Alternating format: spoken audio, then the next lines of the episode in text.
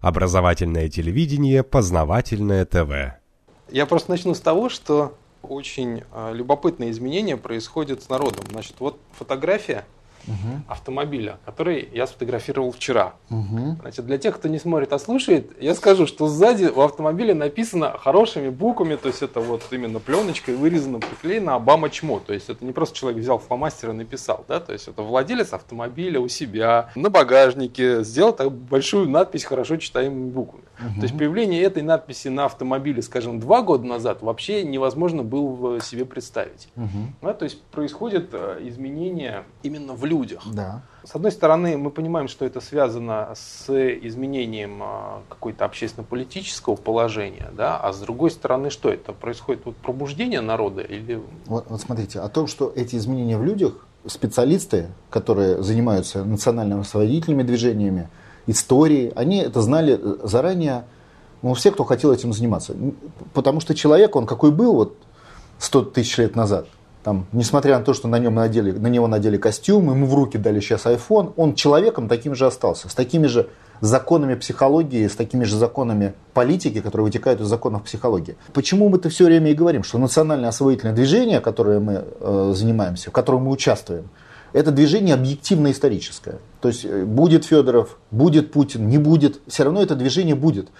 По-любому. Вопрос только может быть в формах это движение и, и в сроках.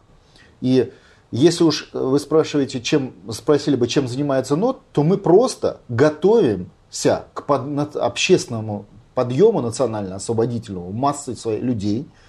И к этому подъему мы прокладываем гати. То есть мы не, не, не сами создаем этот подъем, потому что это невозможно. Это как стихийное бедствие, этот подъем. И то, что вы говорите, это вот частичка стихийного бедствия. Или, вернее, позитивного события стихийного. Это ну, не для, бедствие. Для кого-то бедствие. Да, для оккупантов бедствие, да.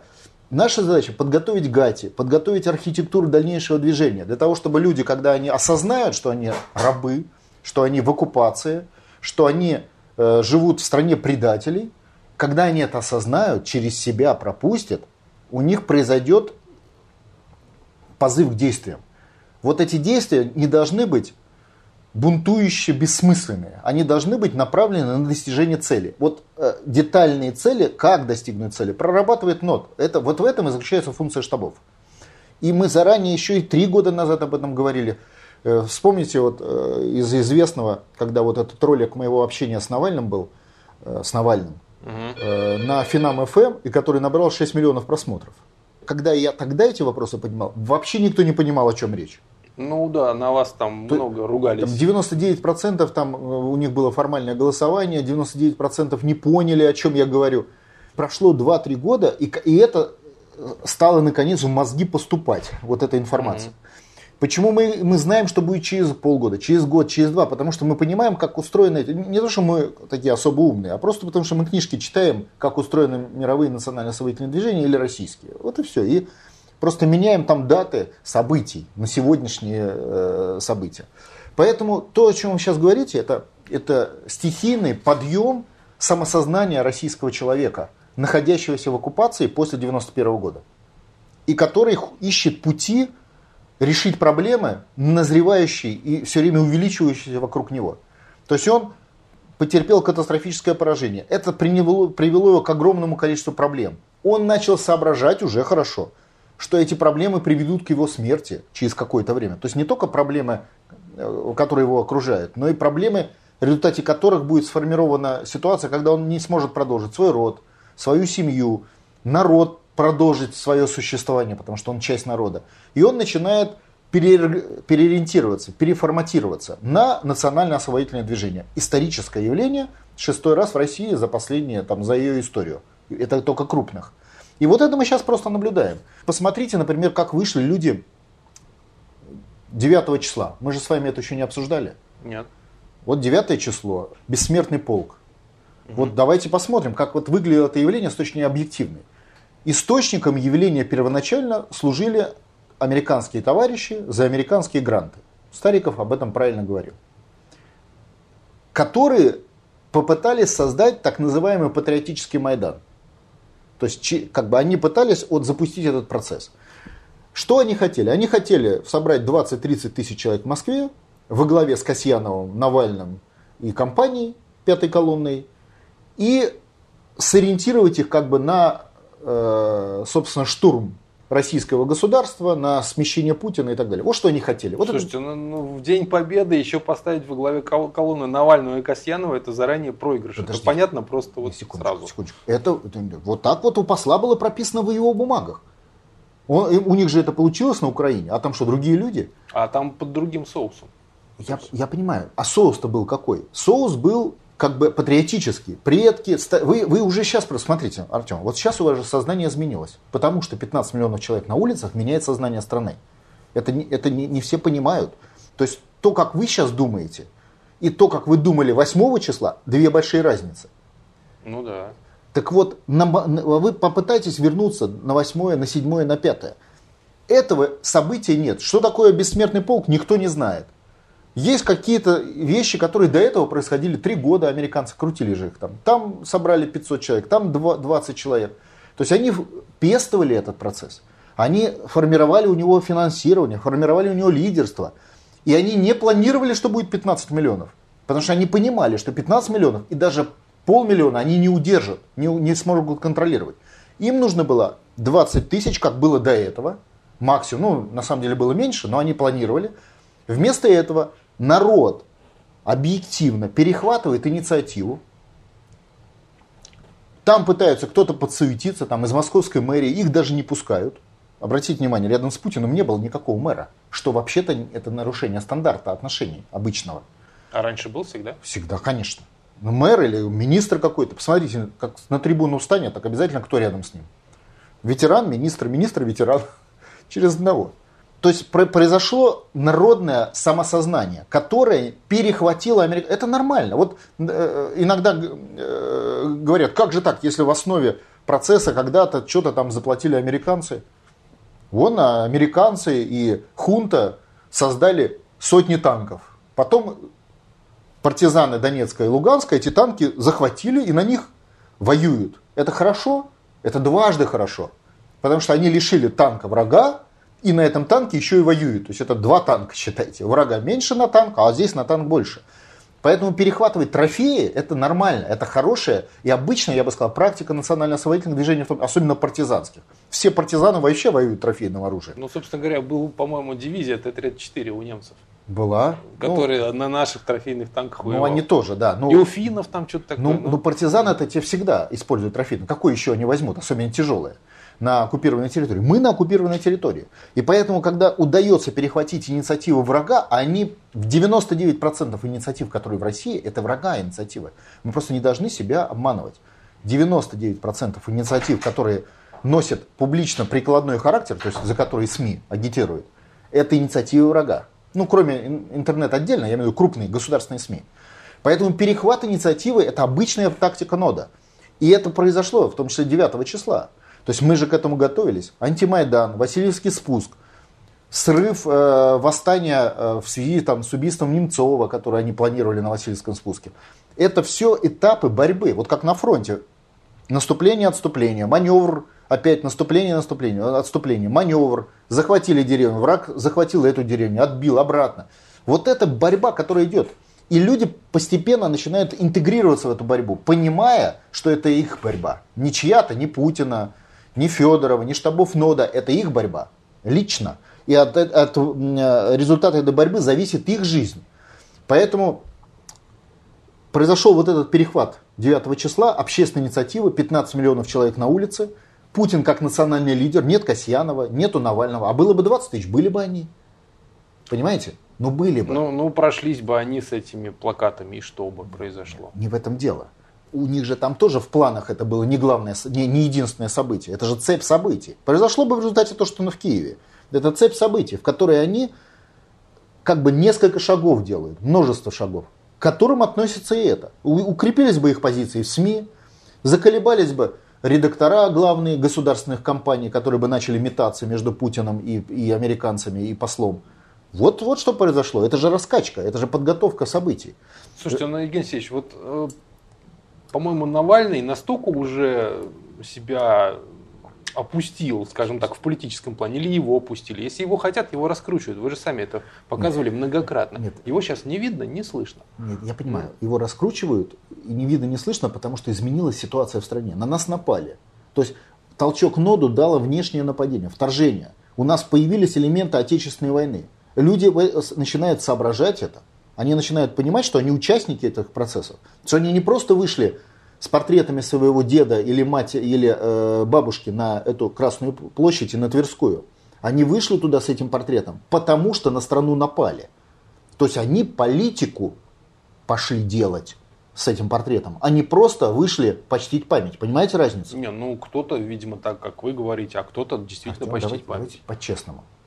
Вот почтить память тихо, каждый год, или там на могилку, или даже на улицу, ну, как это до этого было, каждый год соседу показать. Все. Почему? Если раньше твой дед ходил на парад Победы, а сейчас он умер, ты берешь фотографию ну, что? с дедом и идешь вместо него. Слушай, за 70 такого? лет такого не было. То есть 70 лет этого не было, и тут произошло событие. Вы сейчас мне пытаетесь рассказать, что это обыкновенная история. А я вам пытаюсь донести, что это политический выбор 15 миллионов человек. Не лич, то есть личностный там тоже есть, персональные как бы э, идентификация со своим э, дедом, бабушкой и так далее. Но это политический выбор. Вышли люди, 15 тысяч человек, на политический митинг с целью устройства страны в определенных форматах мы понимаем, что в патриотических форматах и форматах на суверенитет. Вот это еще они не понимают многие. То есть они не понимают, почему они плохо. Вот, это, вот эта часть осознания еще не пришло. Но уже полдороги они прошли. То есть придя на эту площадь со, с портретом своего деда или бабки, героев, они уже с этой площади психологически не уйдут. Они дальше начинают думать, они еще не понимают, к чему они придут, но они начинают думать, что они хотят от власти, чтобы власть реализовала их потенциал на идентичную Россию, преемницу предыдущих тысячелетних э, развития, в том числе Великой Отечественной войны, в сегодняшних форматах. Вот этот вот переход и есть переход от эмоционального подъема, когда нас напали, к, собственно, к организации наступления на врага. То есть, вы понимаете, вот напала гитлеровская Германия. Можно было просто возмутиться, а можно пойти в военкомат, что все и делали, в конце концов получить образование. Кто-то хотел в военкомат воевать, а, а ему объясняли старшие товарищи, нет, подожди, ты вначале три месяца в учебке по, по, там, танкистам подучись, и тогда ты сможешь лучше реализоваться. Да? Вот этот процесс общественного движения 15 миллионов, а это достаточно для референдума и для суверенитета точно, в конкретную практическую позицию, где он может привести пользу в качестве рядового 4 дивизии 8 полка 6, батальона 2 взвода, понимаете? Вот, это, вот сейчас этот процесс и выстраивается. И в том числе он выстраивается просто нодом. Потому что это политический процесс, политической борьбы. И мы это все понимаем. И пока, ваш пример это, да, это, ну считайте, свободный снайпер, э, член партизанского отряда, а в будущем четкий дисциплинированный рядовой армии освобождения Российской Федерации. Вот вы мне показали машину этого рядового или там командира армии освобождения. А пока он еще партизан, но он быстро придет в армию, потому что там он быстрее достигнет своих целей. Он, у него цель появилась, у него появились смыслы. И эти смыслы он реализовал на своей машине или до, не, до этого, пройдя, я уверен, он же прошел с дедом или э, со своими родственниками на Тверской и так далее. Вот так и идет этот процесс. Когда иногда нам говорят, а почему НОТ там не проводит миллионные митинги? А задача нода организовать движение страны, а не заявить о себе. То есть заявить о себе иногда надо там, для каких-то моментов, чтобы организовать движение страны. То есть НОД целевая идеологическая организация, целевая, направленная на суверенитет.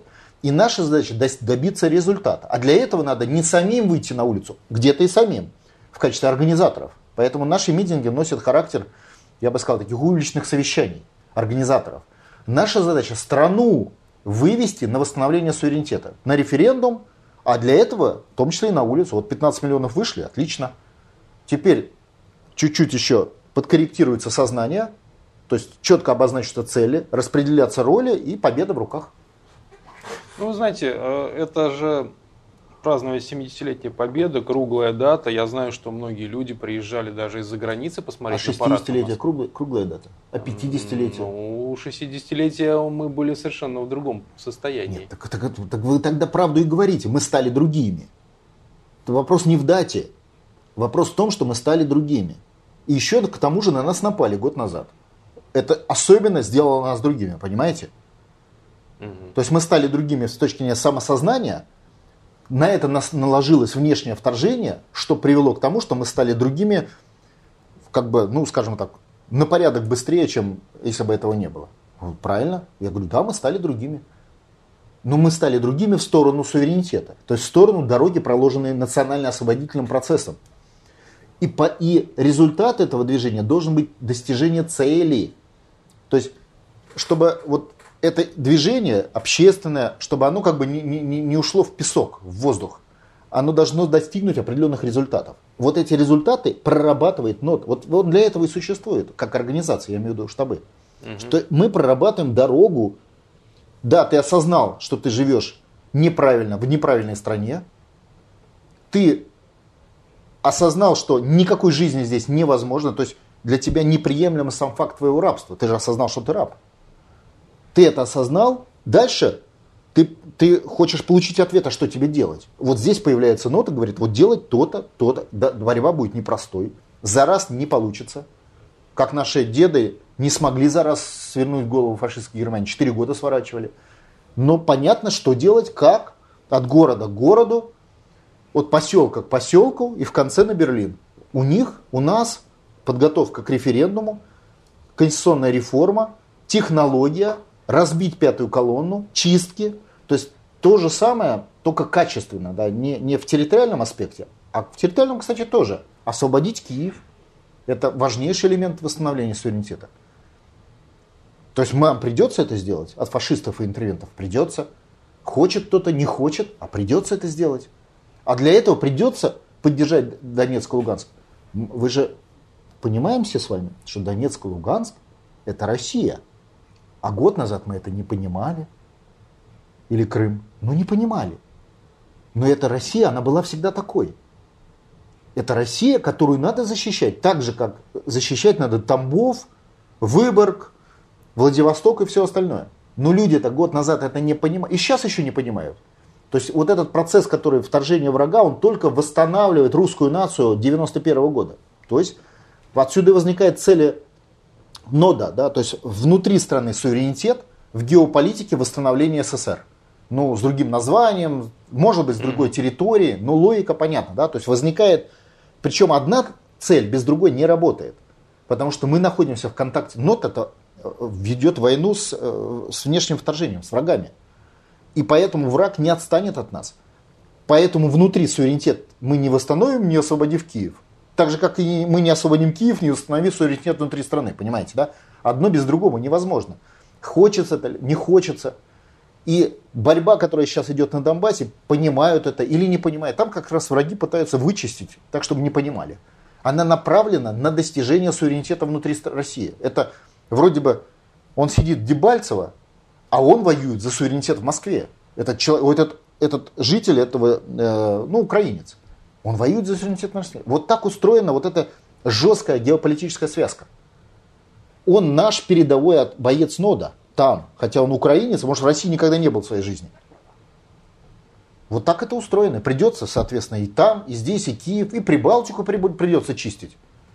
И если хотите, э, лучше всего вот это э, демонстрирует взгляд врага. Вот знаете, когда мы описываем Великую Отечественную войну, очень часто ссылаются на материалы гитлеровских генералов. Часто, ну, именно в плане того, чтобы уважение показать, как враг нас уважал, как солдат, как армию mm-hmm. и так далее. И посмотрите материалы тех же руководителей прибалтийских республик, как они зауважали Россию, как они заверещали НАТО, приди срочно нас спаси, мы понимаем, что следующий шаг и нас нет. А мы не хотим это все потерять. Слушайте, а что такое Прибалтика? Это все вместе меньше, чем даже Беларусь. Я не о другом. Ну, я, же, я же говорю не об этом. Я говорю о том, что они понимают, как устроены процессы. Я сейчас говорю о вещах, которые знают все. Только о них говорить нельзя. Но они настолько является сутью человеческой жизни, человеческого существа, что их знают и друзья, и враги. Их знают враги? Знают. Они понимают, как идет динамика событий? Понимают. И поэтому те же прибалты понимают, что если Путин победит на Донбассе, им придется собирать манатки и сваливать из Вильнюса, э, Риги и, и Сталина. Они это понимают. Они враги. Они не будут, как бы это сказать, подыгрывать ноду, да? Они не будут мне подыгрывать. Но они говорят тем же языком, каким и я, только со знаком минус. Потому что технологии они воспринимают. Потому что это касается их личной жизни. Им же потом э, на ферме в Америке жить. А Кому а почему, а почему, если побеждает, ну, что значит побеждает Донбасс? Это значит э, переход Украины под, ну, к России, да, сейчас Украина проамериканская значит, получается? Смотрите, побеждает Донбасс. Это значит, территория Украины освобождена от фашистских оккупантов-интервентов. Так? Ну, это несколько лет. Э, э, мы сейчас не о сроках. Ну, хорошо. Несколько лет, а как вы хотели? Это, это смертельный вопрос. А полторы тысячи лет мы уже этим занимаемся в России. Артем, несколько лет. Полторы тысячи. Когда начинали, вот такая страна была. А сейчас какая? Самая большая в мире. Ну, Потому что... У меня другой взгляд на историю. Артем, ну, это конкурентная борьба. Потому что... Потому что... Потому что сосед в соседней комнате вас шантажировал и мешал вам жить, вы заняли его комнату. Выгнали соседа, освободили жителей этой комнаты. Тогда сосед в другой комнате, вас, следующий. И так у вас стало из однокомнатной стокомнатная квартира. Вот и это и есть история российского государства. Как вы думаете, это все, это все хотели, думаете? Вы думаете, что Россия хотела присоединять Молдавию, что четыре раза брала Измаил? Хотела? Сто лет не нужна была Молдавия и Россия. Просто жизнь заставляла. Потому что брали раз, вроде бы научили османов не лезть. Блин, опять лезут.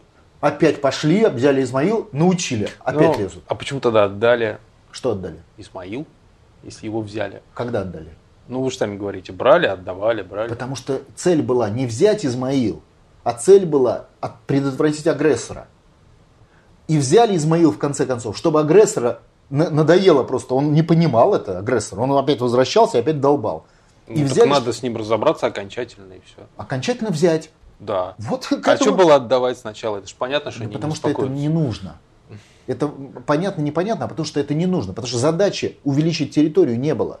Была задача увеличить безопасность. Это разные задачи. И вот здесь у нас принципиальное расхождение в госстроительстве с англосаксами. Потому что задача англосаксов увеличить территорию для цели эксплуатации. То есть у них новая территория это новые рабы. Новые рабы, я лучше живу в Лондоне. Прямая логика. У России в ее системе государственного строительства новые территории – это новые проблемы. Потому что этих людей надо освобождать от страха, им надо помогать, поднимать их уровень, назначать их русскими князьями в Санкт-Петербург. Значит, в Петербурге им дома давать, как Шамилю, да? Вот что надо было делать. Князьями назначать, как вот каждый третий российский э, князь, это э, кто там, Юсуповы и так далее, с, с Казани. Угу. Это процесс. И этот процесс, он не на улучшение, он процесс на защиту направлен. То есть защитная цивилизация, защитное госстроительство. Поэтому Киев придется освобождать не чтобы лучше жить в Москве, а чтобы жить. А это другая мотивация. Хорошо, а почему тогда освобождение Украины э, приводит к падению вот этого натовского режима в Прибалтике? А то же самое. Это, это называется уже принцип домино. Потому что э, враги, американцы, будут биться до последнего, украинца, поляка, прибалта и так далее. Как и до этого англичане бились, до последнего поляка, прибалта, украинца и так далее. Все будет как всегда. И чтобы остановить, то есть сформировать, мы должны где-то установить границу. Мы с вами говорим, ребята, эта граница должна носить естественный юридический характер. 91 год. Мы не признаем акт капитуляции. Мы не признаем захват территории Советского Союза мы не признаем решение агента Горбачева по ликвидации СССР. И, соответственно, мы не признаем всю легитимность дальнейших действий. Следовательно, для нас, вот, вот тут это главный момент. Вот обратите внимание, какие главные проблемы сегодня на Украине. Очень, они, они, вот я бы назвал, главная проблема в том, что мы там врем. Вот мы постоянно, каждую секунду врем. Туда, там воюют наши добровольцы, но мы им говорим, ребята, вы поехали, что, что на Украину, что, что там, в Мексику, нам по барабану, да? Официально... официально мы не можем сказать, что почему не мы, можем? мы вас поддерживаем. Нет, а почему не можем? Потому что тогда русские захватывают Украину, Путин захватывает Украину. Вот, Артем, Артем, да, но вы, вы мыслите, как бы, вы правильно говорите, да, но в коротком ключе. А если это не Путин захватывает Украину, а это если отменяются незаконные решения 91 года, тогда нормально? Если 5 э, миллионов человек собирается на границе с Украиной и идет добровольно, сметая все таможни на Киев, тогда нормально. А когда это 5 оденьте тысяч их, добровольцев, это... Оденьте их военные мундиры э, с красными звездами, и вот вам 42 год. Ну, так это одно официальное, другое неофициальное. Это разные вещи. Я понимаю. Вот для этого, почему ноты существуют, я имею в виду организационная сторона нода, чтобы эти вещи в соломку постелить. Чтобы не гибли люди там, потому что, видите ли, политики не имеют права сказать правду. Они никогда не говорят. Русские политики побеждают только тогда, когда они говорят правду. Значит, нам придется менять политиков. Отсюда чистка. Кстати. Ой, с большим удовольствием. Ну. Я понимаю. Я сейчас не о удовольствии, я о правилах. То есть, чтобы решить эту проблему, вот вы, знаете, вот есть такой анекдот. Ленивый кот сидит на кнопке и орет. Потому что лень с кнопки сойти. Вот мы сидим... Там не кнопка была, ну ладно. Неважно, да. Вот мы сидим на кнопке оккупации, и мы не можем сказать, не хотим пока, сказать правду, что это оккупация. Но если мы скажем, что это правда, что это оккупация, нам придется много чего сделать. Зачистить 90% начальства, в бизнесе зачистки сделать, потому что это тогда будут не бизнесмены, многие из них, а э, управляющие э, репарациями. Понимаете, да? Другой сразу формат. Но это много чего придется сделать. Но в главном, сказав правду, мы все остальное выстроим под эту правду и решим проблему, как мы ее всегда решали. Если мы не скажем эту правду, мы не решим эту проблему никогда. А теперь, если еще год назад мы это понимали, но как бы вроде было все спокойно, ну более-менее, так сказать, и мы терпели, ну платили, да, не платили, то теперь это, если ты не скажешь правду, в результате вот этих, ты потеряешь жизнь. И твоя страна потеряет жизнь. А это другое, другая мотивация, другой расклад, другая цена правды. Ну, вот в этом случае народ начинает шевелиться, что мы и увидели. Что мы сейчас и наблюдаем. Задача нода просто это шевеление разложить по батальонам, полкам и так далее. Дать конкретную повестку дня, что делать и когда и, и, и так далее. Сейчас мы этот процесс наблюдаем. Но если мы с вами скажем правду до конца, что нота говорит до конца, то мы сразу решим все проблемы. Да, мы столкнемся с истерикой американцев. Так она и так сейчас истерика. Ничего не поменяется. Ядерной войны не будет. Слов гадких в сторону России увеличится в 10 раз. Да. Э, санкционных списки увеличится со 100 человек, сколько там, или 200 формально, да, угу. до 2 миллионов. Да. Ну и что? Ничего не произойдет. Ну, тому, кто туда попадет, э, будет не сладко. Почему странно? Будет жить в Москве или, или в Крыму, или А все наворованное непосильным трудом, Это оно все я, пропадет. Я, То есть нам придется пройти процесс очистки, как говорил известный персонаж не только чистки, но и очистки. Конечно, придется. Ну, Евгений Алексеевич, вы сами говорите, что эти персонажи сидят у нас на достаточно высоких я постах не, я же, я и же... рулят нашим государством. Вернемся опять к истории с, с кнопкой и кота, котом. Тогда сиди на кнопке. Слушайте, ну а какие вот у меня рычаги воздействия на министра, например? Ну никаких. Никаких. Вот. Ну и что? От того, что я знаю, что у него там дача на Филиппинах или еще где-то. Сейчас министр может уйти спокойно. А процесс может приобрести другой характер. И министра посадят э, в Магадан лес валить. Министр это понимает. То они же тоже не дураки. Ну, это же исторические процессы. Вы думаете, в предыдущих случаях, когда были чистки разного характера, были чистки, как мы предлагаем, уволить и все. А были чистки другие. И 37-й год был. И опричина была. Помните, какие методы были чистки там производились? И то, и другое. Есть объективный процесс. То есть, если то есть идет движение нации, движение народа к суверенитету, оно вступает в соприкосновение с барьером, который вы назвали, в лице пятой колонны и министров, правильно? Дальше возникает напряжение. Министр останавливает это движение, вот как код на, на кнопке. Давление усиливается. Возникает эффект, при котором, если министры и пятая колонна побеждают, то ликвидируется нация. Люди, людей это еще больше заводит. Еще усиливается давление. И на как... оно реализуется уже в мирном 15-миллионном марше. Но следующий этап, если министры не сломаются, то есть не отступят, не, не прогнутся, не, не, не освободят движение для освобождения своего отечества, то министры просто будут уничтожены. Это исторический процесс. Ну не народом же. Артем, что такое народ? Вот, вот что такое народ? Дворяне которые скакали на лошадях, с одной стороны у них была привязана метла, а с другой стороны собачья голова, это народ? Вы про каких дворян имеете в виду? Про э, опритчину. Да дворяне вообще не народ никогда. Секундочку. Дворяне вот это эти, элита. Вот эта молодежь, которая скакала, там же во- воевала это, в, Оп- в опричнино, это же была молодежь. Кто это были такие? Их не так много было. Если вы имеете в виду причину Ивана Грозного, Да. то все, что там написано по истории, это все сказки. Мы не Так, знаем точно, была? что там. Не знаю. Так, Я в знаю, что- Нижний Новгород вырезали, Не знаю. В- Про 20 век я есть могу сказать Новгород. точно. А про то, что там было Артем. в 16-15 веках, это хорошо, всё 37 год. был, наверное. Народ да. был в Кожанках. Ну, на он- черных воронках. Он раньше был. Народ? Нет. Народ писал бумаги. Сколько там было написано бумаг с просьбой привлечь того или другого Ну, ответственности? уже какого народ народа? писал, да. Народ. Ну так, э, Не, а если бы не было Артем. людей на воронках, народ бы не писал бы никуда. Артем, я, я понимаю, но, э, но это объективные процессы. То есть, если враг сопротивляется долго в системе, то, то радикализируются методы борьбы с врагом. Я вот о чем хочу сказать. То есть, сопротивляется враг в России, сопротивляется открыто. Люди, вот я просто вижу, минимум год он сопротивляется. Ставки растут сопротивления. Вот как, знаете, кто играет в карты, э, поднимают, поднимают, поднимают. Выход из этой схемы либо ликвидация России, либо ликвидация, э, сброс врага, пятой колонны. Ставки растут. Вы собираетесь ликвидироваться? Нет. Но в массе своей люди еще не поняли, что надо победить конкретных, в том числе людей, министров, как вы сказали. Значит, через полгода у них настолько ухудшится уровень жизни, что они будут больше соображать. И тогда резко произойдет ради- радикализация. Вот следующий марш в 15 миллионов будет уже не с портретами дедов. Понимаете? А может быть и с другими совсем форматами. Поэтому это объективный процесс, в котором умные люди и национальные лидеры, в данном случае Путин, прекрасно его понимают.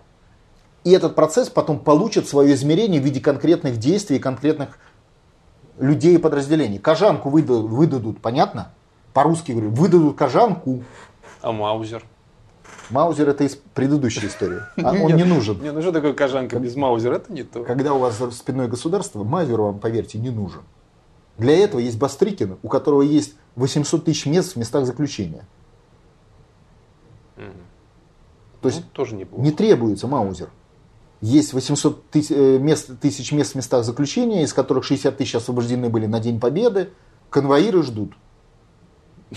Ну, их либо их увольнять придется. Отсюда появляется Бастрыкин, который третий раз говорит о Конституции, как правовой диверсии. А, он уже три раза сказал? Уже это он сейчас на, в третий раз уже на питерский форум поехал, где был Медведев, где он подробно эту тему поднял. Вот когда смотришь фильмы о войне, вот боестолкновения, подразделения, отрядов. То есть Бастрыкин первый раз об этом сказал, замолчали, никто слова не сказал. Второй раз газета э, публикует в России, в газете, появляется чиновник из другого министерства, говорит, неправильно договора мы можем заключать. То есть в лоб он сказать не может, врет.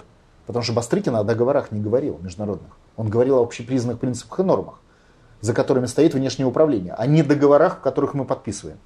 И, наконец, третий раз в Питере на э, форуме уже в присутствии Конституционного суда и председателя правительства, то есть поднимается, да, и, и между этим он еще встречается с Владимиром Путиным, после чего он идет на новое усиление этого давления. Понимаете как? Не просто так.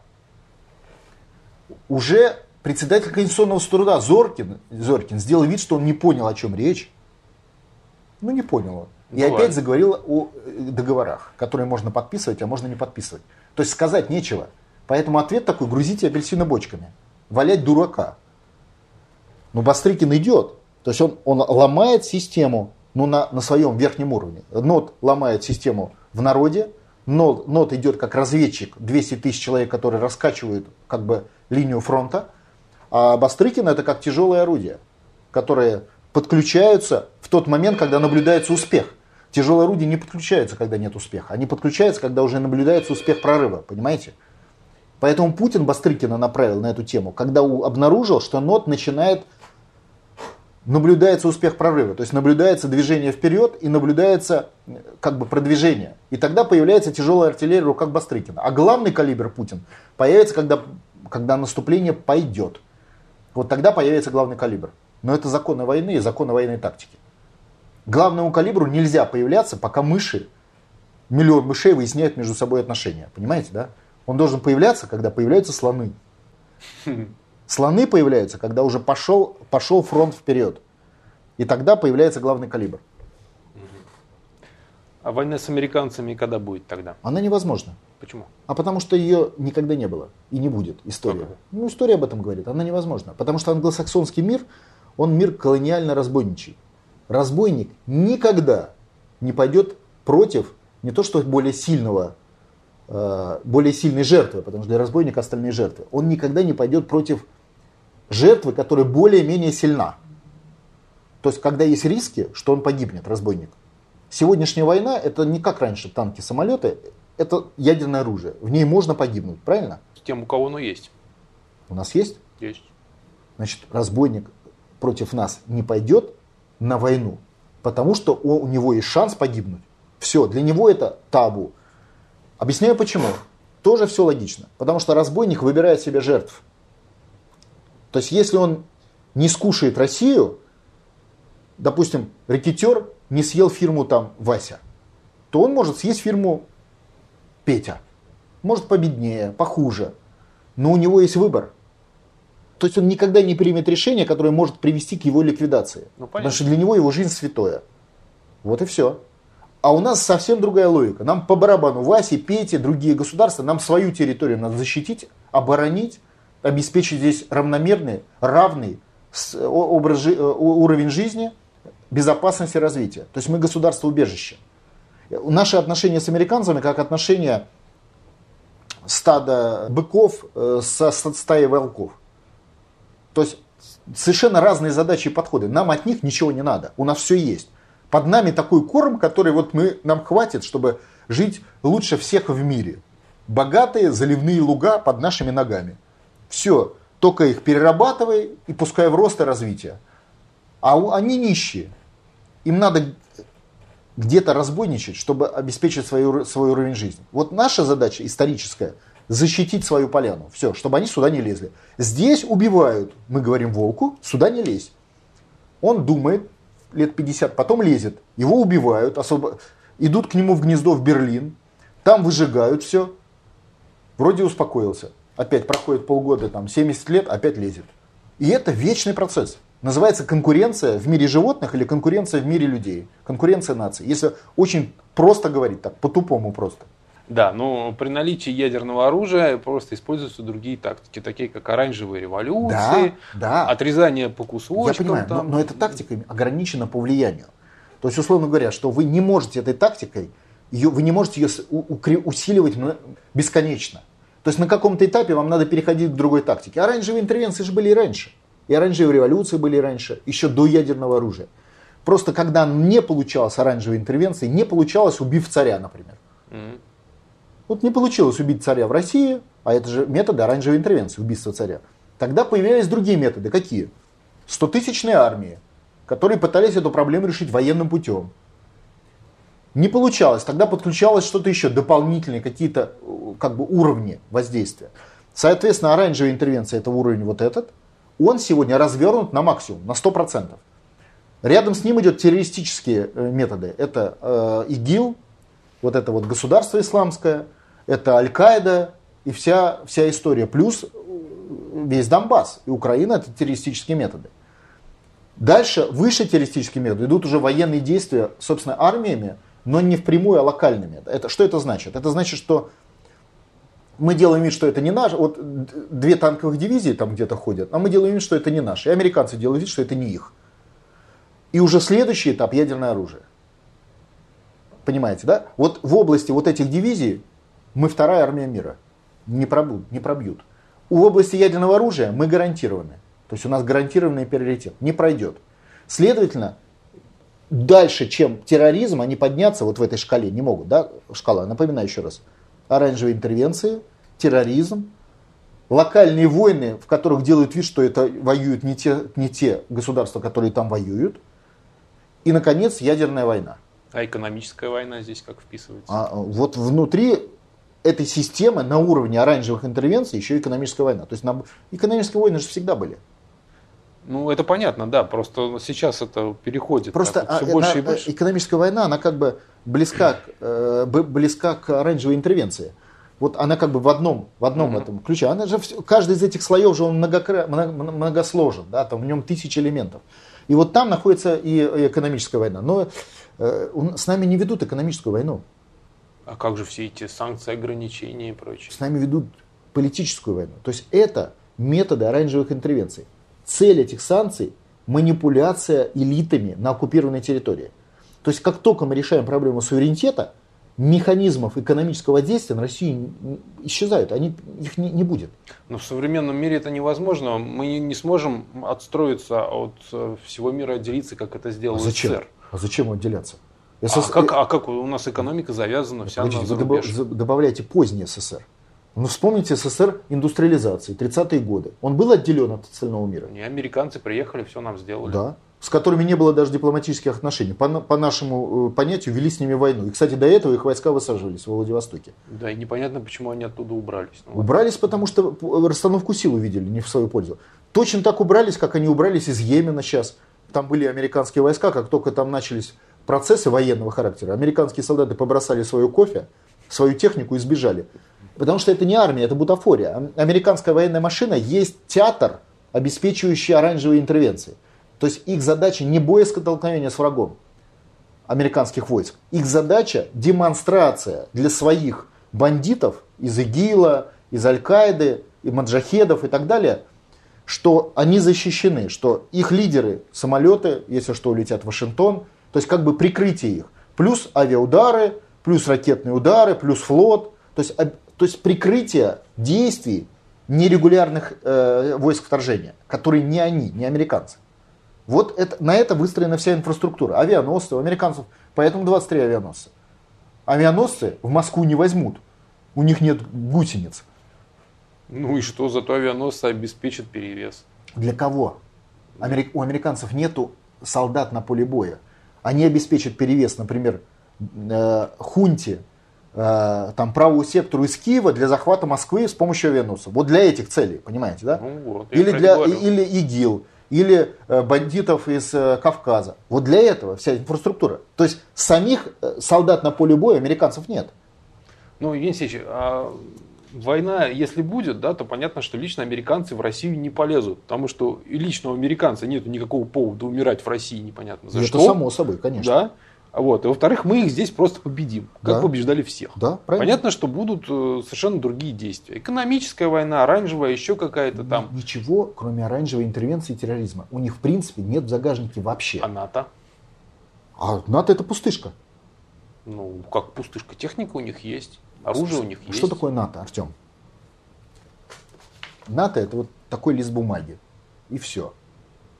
Просто там лист бумаги, в котором написано, что если на одну из стран НАТО произойдется нападение, единственный там важный пункт шестой, все остальное это там обеспечение, коммуникации, оружие и так далее. Пройдет нападение, то НАТО, проконсультировавшись со всеми, получив вето, согласие от всех участников, то есть чем больше участников, тем сложнее, вы же понимаете, окажет военную поддержку тому, на кого напали. Ну, условно, кто-то нападет на Эстонию и все. О чем речь? То есть есть этот договор НАТО, нет договора НАТО. Если американцы решат туда что-то сделать, они сделают без договора или с договором. То есть с точки зрения конкуренции наций, НАТО это организация бл- бл- блеф, да, то есть политическая организация. Военное решение будет приниматься исходя не из того, что есть этот договор или нет договора, а исходя из практической целесообразности. Условно говоря, захотят американцы рисковать своими солдатами в Прибалтике или нет? И в каких условиях? Мы с вами только что обсудили, что не захотят. Так же, как они сбежали из Бейрута, когда только один теракт, американская армия с пятки засвистели. Так же, как они сбежали из э, Йемена сейчас, и отовсюду они только сбегают, потому что они не умеют воевать. И не должны, они к этому не готовили их. Слушайте, Последний ну- раз американцы воевали Великую Отечественную войну. Ну, вы же сами сказали, они Ну, Вьетнам, най- наймут Вьетнам. там кого-то, да, тех же самых эстонцев, там, поляков, латышей, кого угодно, Артем, и те пойдут никакие воевать. нанятые части не справятся с регулярной армией номер два в мире. И это нанятые части понимают, они там тоже нанятые, но они не идиоты. Вы можете не нанять только, вам скажу, вот секрет мировой военной мысли, да, вы нанять можете только карателя. Ну, это То есть того, кто будет воевать с безоружным. То есть вы можете сделать пугало, военный щит, НАТО, ядерное оружие, давление, для того, чтобы жертва была парализована, и вот тогда парализованную жертву без оружия или почти без оружия, понятно, полностью контроль нельзя, туда придут каратели, которые будут убивать детей, женщин и мужчин, но без оружия.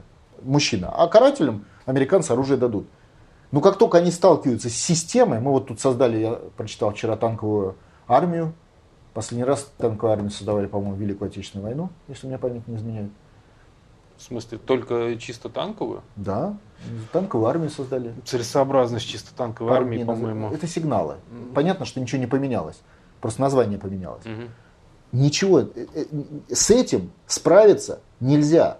Путин готовился к этому 15 лет. Он из пустой армии, которая не могла 50 тысяч солдат в Чечне выставить на защиту своего отечества, создал 800-тысячную реально боевую армию. Собственно, если бы он это не сделал, он бы не вел себя так смело. Он подготовился, он 15 лет занимался национально-освоительной борьбой. Только не дурака валял, а, а строил ситуацию и инфраструктуру, на которую можно опереться в случае провозглашения суверенитета. Потому что понятно было, что американцы будут категорически против. Ну, с одной стороны, да, армия у нас хороша, броня крепка, танки наши быстрые, а экономически и политически мы все равно завязаны на Соединенные Штаты. Суверенитета нет. Не, ну так а суверенитета нет. А как мы будем его отвоевывать? Так, так в этом нот. Не, ну нот. Не все пойдут в нот. Я имею в виду Значит, с, с точки зрения. Нет, вы, ну... вы понимаете, почему я так спокойно себя чувствую сейчас, как координатор нода? На меня там кто-то наезжает, говорит, какой там плохой Федоров, кто-то еще, кто-то еще плохой. Я, да хотите, помирайте. Я уверен, что большинство граждан России не захотят умирать. И тогда, поэтому они придут в НОТ. В систему штабов, которые я координую, придут. Или свои создадут. Мне не важно. Наоборот, если кто-то другой создаст, я буду только рад, как бы часть работы туда уйдет, организационной. Они придут к этому. Подобно тому, как человек, которого третируют бандиты, на каком-то этапе принимает решение поставить железную дверь, или сменить место жительства, или нанять охрану, или решить вопрос радикально. Вы правильно подметили мы не сможем выжить, не решив проблему суверенитета. Куда входит пятая колонна, коллаборационисты, э, коррупция, как механизм построения пятой колонны и все остальное. Конечно.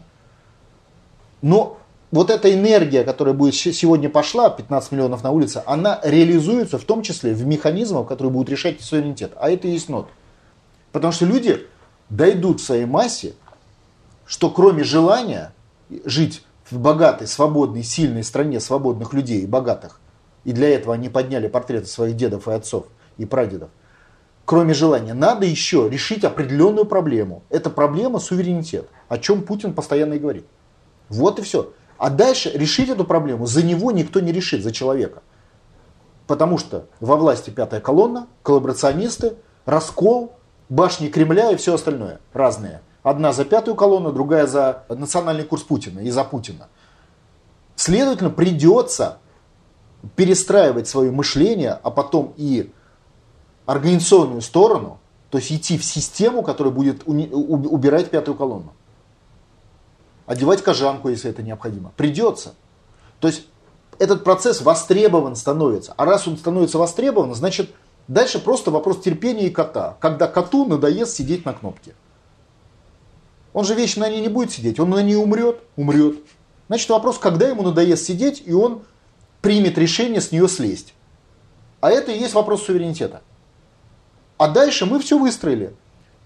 Мы же не случайно это выстроили, мы это отрабатывали много лет. Не получится другой технологии суверенитета, чем конституционная реформа, чем референдум в этой системе.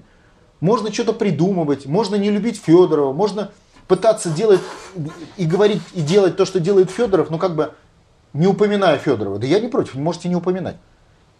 Но вы все равно придете в эту систему, если вы решите это сделать. Иначе это будет бутафория. Поэтому, когда сейчас идет массовый повтор идей нода на всех тех телеканалах, на многих, не на всех, на многих, ведущими, политиками, и я же вижу, что политики особенно еще больше злятся на меня за то, что они вынуждены говорить моим языком. Понимаете, да? Еще больше злятся. Но это их проблемы. Мы на это говорим. Да можете э, делать все, что хотите. Главное, доведите ситуацию до конца, до суверенитета. А чтобы довести ее до конца, придется не просто частично брать от нода какие-то элементы, а придется брать весь нод. То есть воспринимать мир в единой картине отсутствие суверенитета. Вы не, у вас не получится решить проблему суверенитета, ее не решая системным образом. Вы посмотрите, что делается. Закон о, о нежелательных организациях приняли? Приняли. Об иностранных агентах приняли? Приняли. Начиная, антимайдан создали? Создали. То есть ведут разрозненную, но войну и по направлению, который выработал НОТ. Только вместе все это назвать восстановление суверенитета и войну за суверенитет боятся. Или не хотят, или еще что-то. Ну, То есть сделали полдороги. Времени пришло, наверное. Ну, времени пришло. Ну, как бы, я как раз считаю, пришло. Просто теперь уже кот орет на этой кнопке. Пора уже как бы... То есть теперь уже время мы уже проскочили этап времени, да, то есть теперь идет не, не, не время не пришло, а теперь идет как бы потери из-за того, что мы не приняли решения, которые должны принять были бы вот раньше.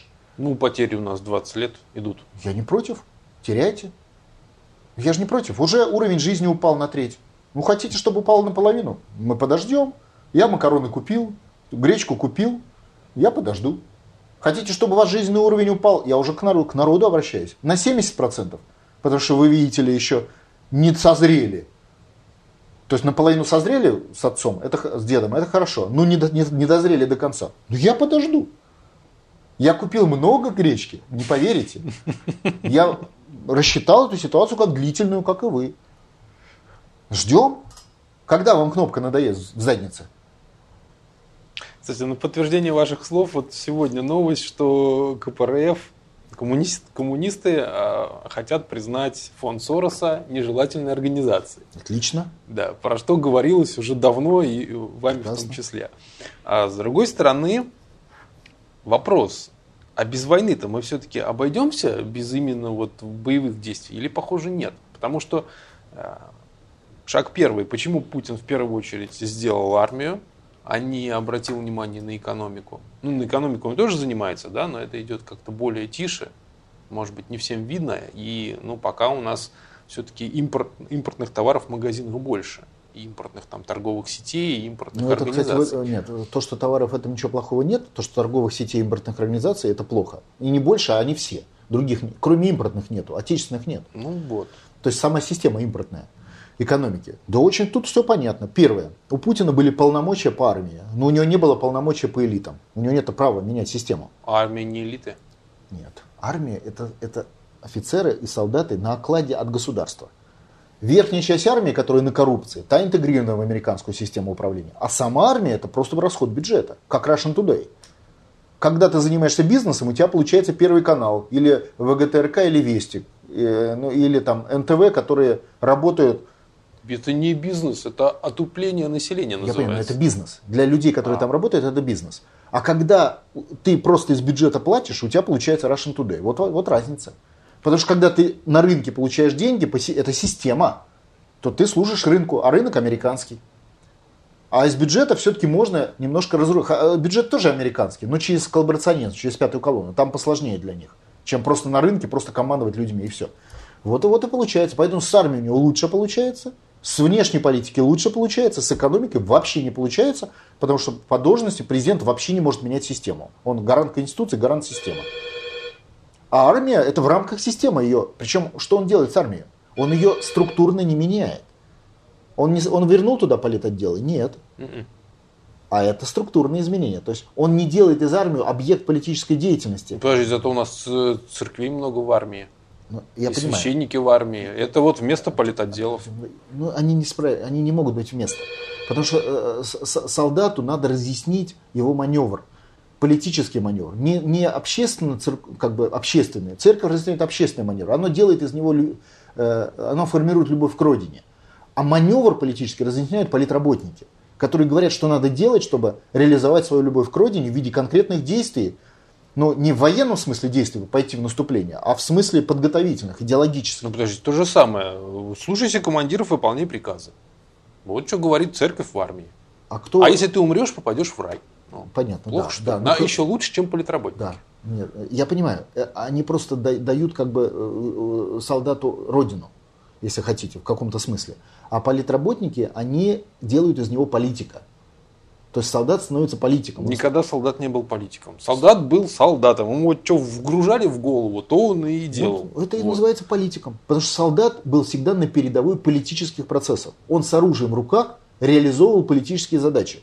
Не понимая, что он делает. Это, Зачастую. Вот политработники разъясняли, чтобы он понимал. То есть суть политработников, они из солдата делают политика человека с оружием в руках. А командир он просто дает, куда наступать. Ну, то же самое Обратите церковь. внимание, командир предать может. А может. А, а солдат, в котором работали политработники, предать не может. Потому что он становится сам объектом принятия решений. Слушайте, сколько было человек в армии Власова? 100, 100 тысяч. И они все предали? В армии Власова? Да. Они, а, они были выбраны американскими политработниками, будем говорить так, из числа военнопленных. То есть с людьми проводилась беседа, подписывали бумаги, соглашались предать родину, понятно, да? Некоторые говорили потом, что я хотел взять оружие, а потом обернуть его против фашистов. Ну, неважно. Не, ну Власов не один же перебегал, там же э, перешло это крупное войсковое соединение. Это не перебежка, это, это под угрозой расстрела. Это выбор человека, в котором кроме его решения политического было решение личной выживаемости. Почему эта армия не была никогда армией, то есть она никогда не сражалась она никогда не, она, она не была устойчивым подразделением, которое готово было погибнуть за свои идеи. Это было просто, ну как бы я, я бы назвал, армия власти, на мой взгляд, это просто бутафория. Это, это такой вот, значит, э, фантом для идеологической работы с советской армией, чтобы ее раскачать. Сказать, вот видите, есть армия. У нее не было военных задач. Ей не доверяли технику, ей не доверяли оружие, э, кроме как локальных случаев там, под присмотром кольца гитлеровцев. То есть условно говоря, они воюют с партизанами, а сзади гитлеровцы стоят, чтобы они не разбежались или не перебежали на сторону партизан. Ну, правильно, я бы тоже не дал бы, потому что кто знает, как они себя поведут. Это понятно, я о другом. То есть э, э, армия Власова это, полити, это политработа. Это один из принципов политработы. Вот мы, выдвигая идею освобождения Украины, допустим, формируем там Одесский полк. Задача Одесского полка это формировать идеологему освобождения всего украинской территории. Ну, это отдельная история. Но да, суть-то, э, суть-то в чем, что мы ушли. То есть в экономи, экономика это есть продукт элит. Угу. То есть кто начальство в элитах, а элита это не только начальство, это кто власть, у кого власть, экономическая э, власть собственности, власть бюрократа, тот и бизнес и есть. Понимаете, да? Есть производные из этого. Малый бизнес, он чтобы стал средним, он должен войти в политические правила, то есть стать чиновником де-факто. То есть он должен договориться с чиновниками, договориться, кому давать взятки, договориться о каких-то процессах, да, он станет средним бизнесменом. Он, ларечник это, считайте, школа бизнеса. То есть э, от не, перед ним такой выбор не стоит, потому что он еще учится. А хочет стать олигархом, он должен вообще четко знать не только правила коррупции, но и правила э, управления из-за рубежа. То есть он стать олигархом может только через Америку. Там вообще другой уровень. Вот такие слои. Вот что такое бизнес нету права у президента американской иностранной должности влиять на системные процессы. То есть он не может его поменять, его сущность поменять и людей. Потому что они не от него вообще, даже не от государства формально, даже тем более не от него. А в армии он может дать зарплату больше, объявлять учения каждую неделю, что он и делает. Это он может. А раньше учения не было вообще.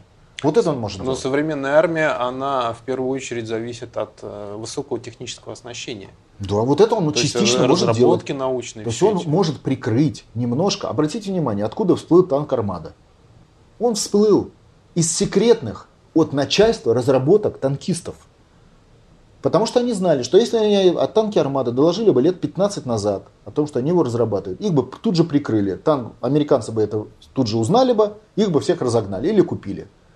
Как купили их товарищи, которые, которые разрабатывали сотни такого рода технических новшеств. Поэтому они втихаря это все делали на коленке. И потом уже, когда более-менее Путин начал наводить контроль над армией, чуть-чуть, вот в силу своего вертикали главнокомандующего, они с этой разработкой появились. И по политическим соображениям эту разработку заметили. Даже не по военным. Mm-hmm.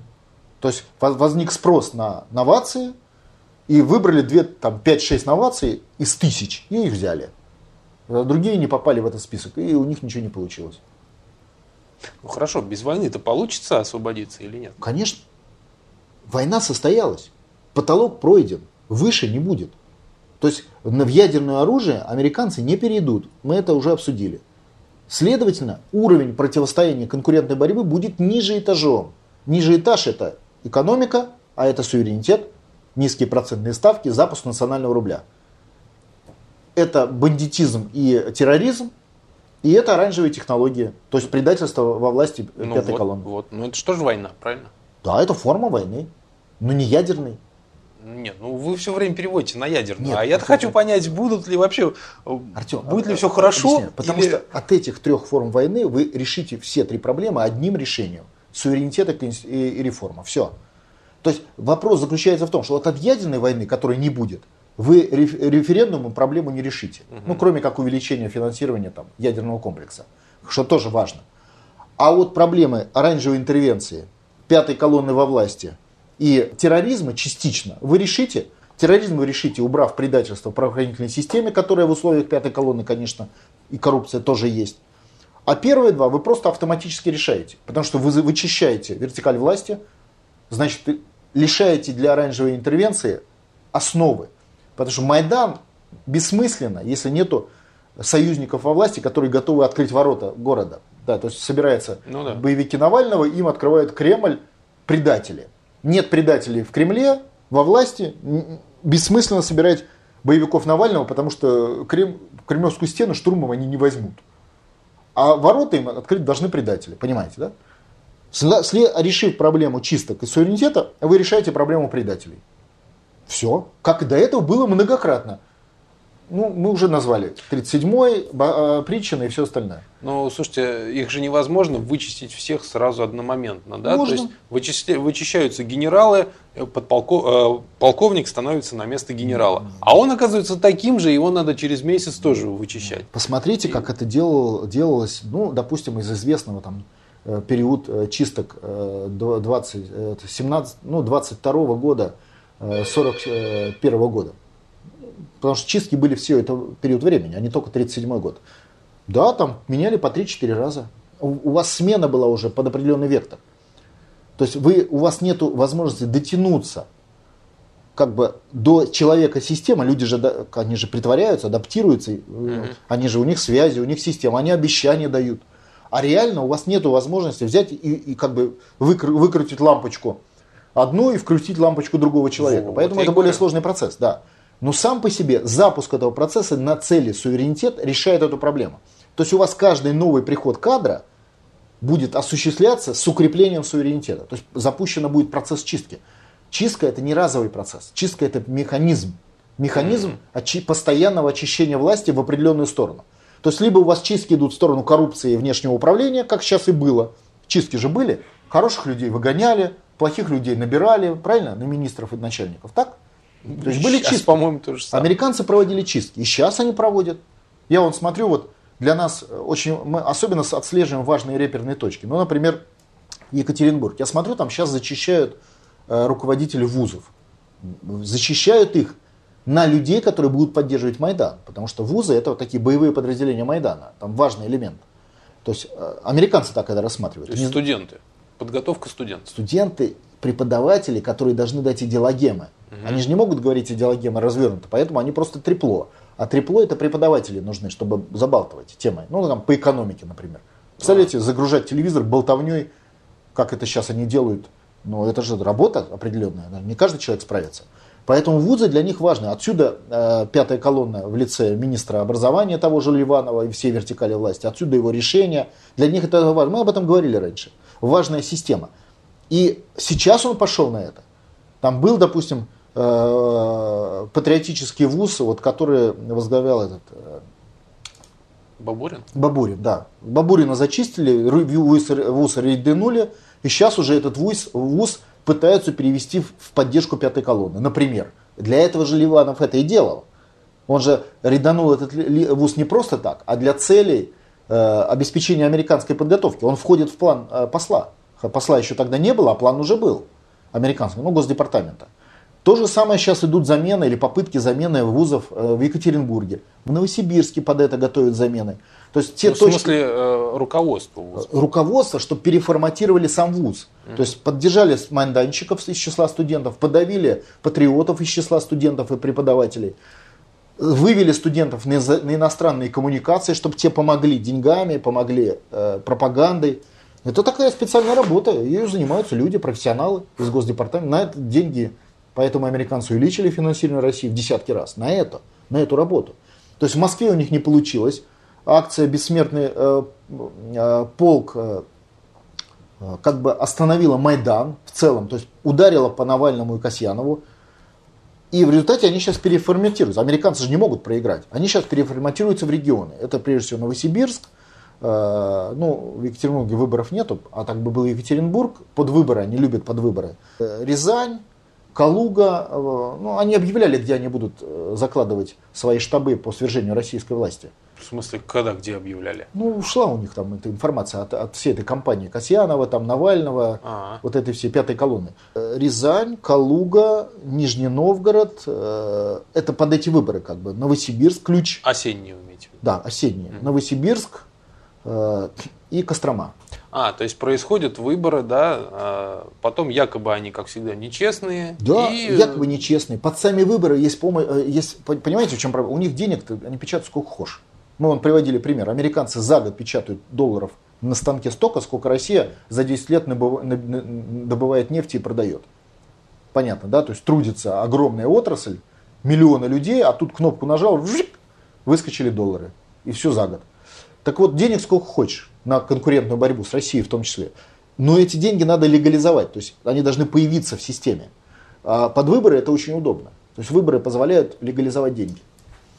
Ну и что, а чем они достигнут, например, Майдан в Калуге, вот после выборов? А что это даст? Нет, они создадут точки Майдана, потом работает же их пятая колонна в правительстве и во власти, она снижает жизненный уровень, и потом эти точки Майдана должны возглавить народный протест. То есть они должны опустить жизненный уровень. Почему мы говорим про кота и кнопку? Американцы сознательно, абсолютно на ровном месте, в лице своих пятой колонны, в Центральном банке, в Министерствах ведомства снижают жизненный уровень.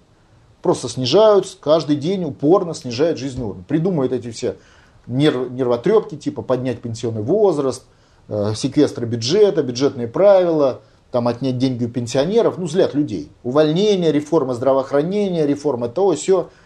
То есть разводят людей. Вот это план. Дальше они создают эти штабы. Дальше это недовольство должно быть как бы соединиться со штабами. Угу. То есть они раскручивают недовольных людей, плюс средства массовой информации, пятая колонна в СМИ. И дальше произошло соединение со штабами, и штабы повели этих людей на свержение российской власти. Вот как это устроено. Но российскую власть сложно свергнуть в Калуге или Нижнем Новгороде. В Москве свергнут. В Москве не свергнут.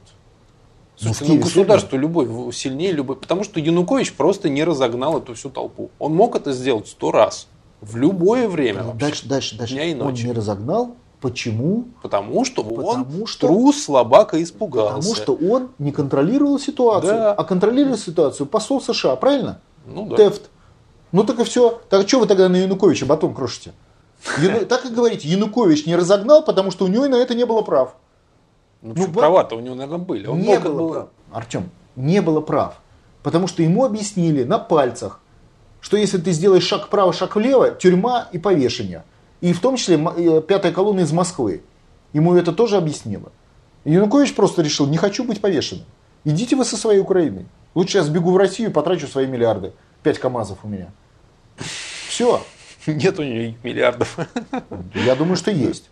Может, ну, э, отобрали давно, скорее всего. Отобрали? Его даже с санкций. Американцы сняли с санкций. Европе... Конечно. Нет Янукович. санкций про Януковича. Ух ты, как интересно. Да? Вот так вот, потому что он их агент. Поэтому что они будут своего агента троллить? Поэтому он-то как раз выскочил самым победителем. Он же не... Лично он. Да? да ему плевать на все остальное. Что ему, кто-то беспокоился? Он вошел в эту ситуацию бандюганом, а вышел из ситуации миллиардером. Что ему тут? Что у него, плохой жи- жизненная жизнь не состоялась, скажите, у Януковича? Ну, если бы он был бы без охраны, она бы не состоялась, я думаю. А с какой стати, если? Он э, вошел в жизнь, рискнул, предал родину, взял миллиарды как приз и свалил. вот с точки зрения Януковича, он доволен результатом, что все, он обошел все препятствия, и сейчас он еще 2-3 года он уедет в Америку и все. Так Америка же скоро развалится. Куда он Это уедет? другой вопрос. Вот если Америка развалится, это подорвет всю систему американского влияния. Это, ну, это отдельный разговор. В конкретном ключе э, американцы играют, и это и есть пятая колонна, когда предает власть. Вот я вот об этом говорю, и люди это ни- никак не могут войти в мозг. Что пятая колонна это, ну, на улице маленькая часть. Основная пятая колонна во власти, а это суверенитет. То есть проблема суверенитета, э, конституционной реформы и так далее, это и есть главный механизм, убирающий институт пятой колонны из власти. Вот для чего это делается. А пятая колонна во власти это постоянно стоящие у ворот Кремля люди, готовые открыть ворота, чтобы сюда ворвались, во- ворвался враг и все зачистил. Вот для чего это.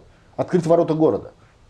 То есть зачистка пятой колонны автоматически решает проблему. А, ну, че, пятую колонну, если вы ее зачистите просто, она, вы правы, на следующий день возродится. А вот чтобы она не возродилась, нужна конституционная реформа и суверенитет. Понятно, да? Чтобы система дальше начала на освободившееся место подавать людей национально ориентированных. Вначале наполовину, потому что он же какую-то жизнь прожил, он же не, не со школы пошел во власть, да, даже вот в случае замены. А он уже под американцами немножко поработал, там уже правила понял. Потом его на более национально ориентированно через полгодика, годик. Потом еще более. И постепенно у вас произошла замена. Грязную воду, воду вы как бы слили, а чистую воду национально ориентированных элит залили. Вот как это будет, как и было раньше. Они же так просто не захотят сливаться. Ну это и есть борьба. Это называется национальная освободительная борьба. Против вас воюют американцы и их отряды в лице пятой колонны. Слушайте, но вот лично простые люди, вот ходящие по улицам даже здесь в Москве, вот под, под Государственной Думой, они не понимают, кто пятая колонна, кто не пятая колонна. Понимают только люди в верхах, Значит, правильно? эти люди, которые ходят по улицам, они хотят остаться в живых. Ну, Евгений Нет, Алексеевич, вы- это все очень длинные шаги. Они для простого секундочку. человека непонятны. Хотят? Хотят? Ну, Ну, все ответьте. хотят. Хотят. Ну, значит, пусть думают. Значит, пусть Невозможно, Евгений Алексеевич. Вот, вот честно говорю, невозможно. во всех предыдущих... Я- Просто у вас как бы мышление дискретное. Во всех предыдущих случаях получалось. Просто на это требуется время. Чистки делались партийными органами, там, НКВД и еще кем-то. Ну, это не просто- народом. Народ просто стучал друг на друга, чтобы комнату получить, там, место начальника получить и все такое прочее. Партийные органы, НКВД и все остальное есть проявление процесса национально-освободительной борьбы того времени. Ну, а СС это что такое? Тоже национальная освободительная Нет, борьба? СС того есть проявление механизма захвата фашистской властью в Германии и управления оккупированными территориями в интересах элит Берлине. Вот что такое есть СС. Ну, и в нашем случае НКВД это тоже управление элит, а не, а не- а не власть народа. Ну, Слушайте, танки, они везде. Они у Красной Армии, у гитлеровской Германии. Хотя их делают разные заводы и КБ. А танки все равно получаются похожие. Это методы. Главное, на что направлены эти вещи. Вот, да, когда вы преобразуете систему, вам нужны, э, нужны э, чистки и э, опричина. Неважно, в какую сторону вы систему преобразуете. Понимаете? Мгм. Вам это механизм. Чистки опричнины механизм. Мы преобразуем систему в сторону суверенитета. Поэтому для нас чистки опричнина направлены на достижение суверенитета. А если бы здесь, там, в Москве, ну, захватили бы нас там окончательно американцы, сидели бы американские планировщики, они бы запустили бы чистку физическую, как они на Украине сейчас чистят. Просто от людей, которые национально ориентированы. И отбирали бы только э, преступников коррупционеров. Что они и делали на оккупированной территории СССР, например. То есть, да, выглядит это, танки одинаково выглядят, но у них совершенно разные задачи, смыслы и цели. Да, но я к тому, что простые танкисты, они не видят плана всей войны. Им сказали, вот, вот едь туда, стреляй туда. Все. Он не видит всего фронта, он не видит даже Я не дивизии всей. Я не об этом. Э, Простые танкисты для того, чтобы видели план войны, объединяются в танковые армии. Их объединяют, они сами не могут. Они сами объединяются. Потому что они могли бы сбежать в леса. А они пошли в военкомат. Потому что у них была мотивация. И пошли они в военкомат советский, а не в немецкий. Ну, слушайте, кто-то в леса сбежал, кто-то удрал. Кто-то сбежал, а в основной Кто-то своей- перешел на, на чужую Но сторону. в основной своей массе пошли туда, куда надо. После испытаний 41 года, когда они увидели, что э, их режут, что сжигают деревни, что Гитлер не просто, а это зло, и тогда это возникла мотивация. Опять вот. история про кота. Вот. вот сейчас и формируется мотивация. Люди сидят на иглах, у них падает жизненный уровень, это дает им, включает мозг, мозг начинает кипеть. Дальше мотивация сформировалась и возник 42 год. Мы этот 42 год и ждем. Он уже наполовину пошел. 9 э, число. 15 миллионов вышли. Теперь осталось, чтобы те, кто вышли, уже достаточное количество людей, кстати. Для чего? Для референдума по Конституции, для конституционной реформы восстановления суверенитета. Теперь... А почему для достаточно 15 миллионов? Ну, потому что это реально полный контроль за общественным мнением. Я вам честно скажу. Это законы есть психологии и законы политики. Одна десятая? Достаточно, вполне. Это, это и есть как бы э, логика передового отряда. Теперь нужно, чтобы эти 15 миллионов поняли, для чего они вышли и что они хотят конкретно. То есть они должны совершить второй мыслительный рывок. Первый мыслительный рывок был найти деда, бабушку, раскопать портрет, сообразить, что тебе это надо, и ты хочешь другую страну. Второй мыслительный рывок, что ты должен сделать в этой стране, чтобы это произошло. То есть ты уже вышел, ты уже назад не уйдешь, медведя в берлогу уже не затолкать. То есть произошел коренной перелом угу. от э, пассивности к бор- борьбе за свое отечество. Вот коренной перелом. Теперь нужно регламентировать борьбу и направить ее в определенное русло. Для чего оно это и есть? Он, он дает на референдум, на конституционную реформу, на укрепление национального лидера и формирование национально ориентированной власти. Вот, вот собственно, вот для чего ноты существует. Это политический класс, который не, более-менее на маневре понял и пытается подстроиться под нот, при этом про нот не говоря. Мне смешно, потому что не получится. Вот это испытание враньем придется пройти, когда вот политики вдруг заговорили языком нода, но при этом не говорят до конца. Понимаете, да? Вот когда они скажут суверенитет, референдум, и мы оккупированы, вот с этого момента эти политики и перейдут окончательно в нот. После чего, если они это сделают быстрее, они будут организаторами хотя бы части процесса, а если они это не сделают, они будут жертвами процесса. Но опять получается то, что э, есть сила, значит, американцы, с другой стороны Путин, и элиты между собой как да, бы начинаются. Элит. А народ, он уже и политики пониже уровнем, они уже там либо туда, либо туда. Да. Вот. Да. Чисто выживание. Да. Да. На чьей стороне вообще не важно, главное выжить. Нет, выжив... нет. На чьей стороне... главное слушайте, вот выбрать вас... сторону, которая слушайте, победит. У вас, вот у вас стадо быков. Вот каждый бык хочет выжить, да? Да. Кушает травку и хочет жить. Он не хочет, чтобы попал он в яму, чтобы съели волки, чтобы он заболел, он не хочет. Но тем не менее, он вместе есть стадо, да, то есть вместе есть процесс. И он понимает, что для того, чтобы он лично выжил, ему надо вместе двигаться куда-то там, на лучшие поля, подальше от волков, соблюдать меры безопасности. То есть народ в этом плане, он не, не, не пассивен, он принимает решения. У каждого свой уровень решений. У национального лидера это тысячи решений в день. У народа немного решений, но они очень важные, они не менее важные. Просто их мало. Он должен выбрать нужную сторону. Он должен в нужное время найти флаг, этого, портрет деда. Это же решение. Ну, определенно. Он да. должен это принять, это решение. И сейчас он должен принять решение следующее. Посмотрев на портрет деда, который он принес с акции в Москве, принять решение идти в НОТ штабы наши или свои создать, неважно. И там сделать некоторую работу в интернете, в общественном, а, а, а, работу по сознанию, по, по переформатированию уже всего общества и поставить эти задачи. И дальше это разбивается на детали. Вот, например, что должны сделать люди, у которых есть опыт экономической деятельности? Они должны добиться богатство своей страны, и для себя, кстати, тоже, и снять кнопку из-под попы.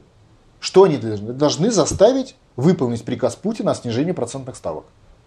Как они это должны сделать? Я говорю сейчас о классе людей, которые занимаются бизнесом, у которых есть как бы, экономическое мышление. Угу. Они должны в тех организациях, в которых они состоят, они все по пять организаций, РСПП, ТПП, э, там всевозможные, деловая Россия, тогда, они в них должны сформулировать, заставить коллаборационистскую часть коллаборационистского руководства, понятно, эти организации под американцами тоже, пробить вопрос низких процентных ставок. Заставить то, что Путин три раза требовал от ЦБ, то, что обещал Набиулина и так далее. Сил нет. Это же видно, что не хватает сил. Решив эту проблему, они решают свою проблему. То есть соединение интересов нации с интересами человека. Свою проблему прекращения кризиса.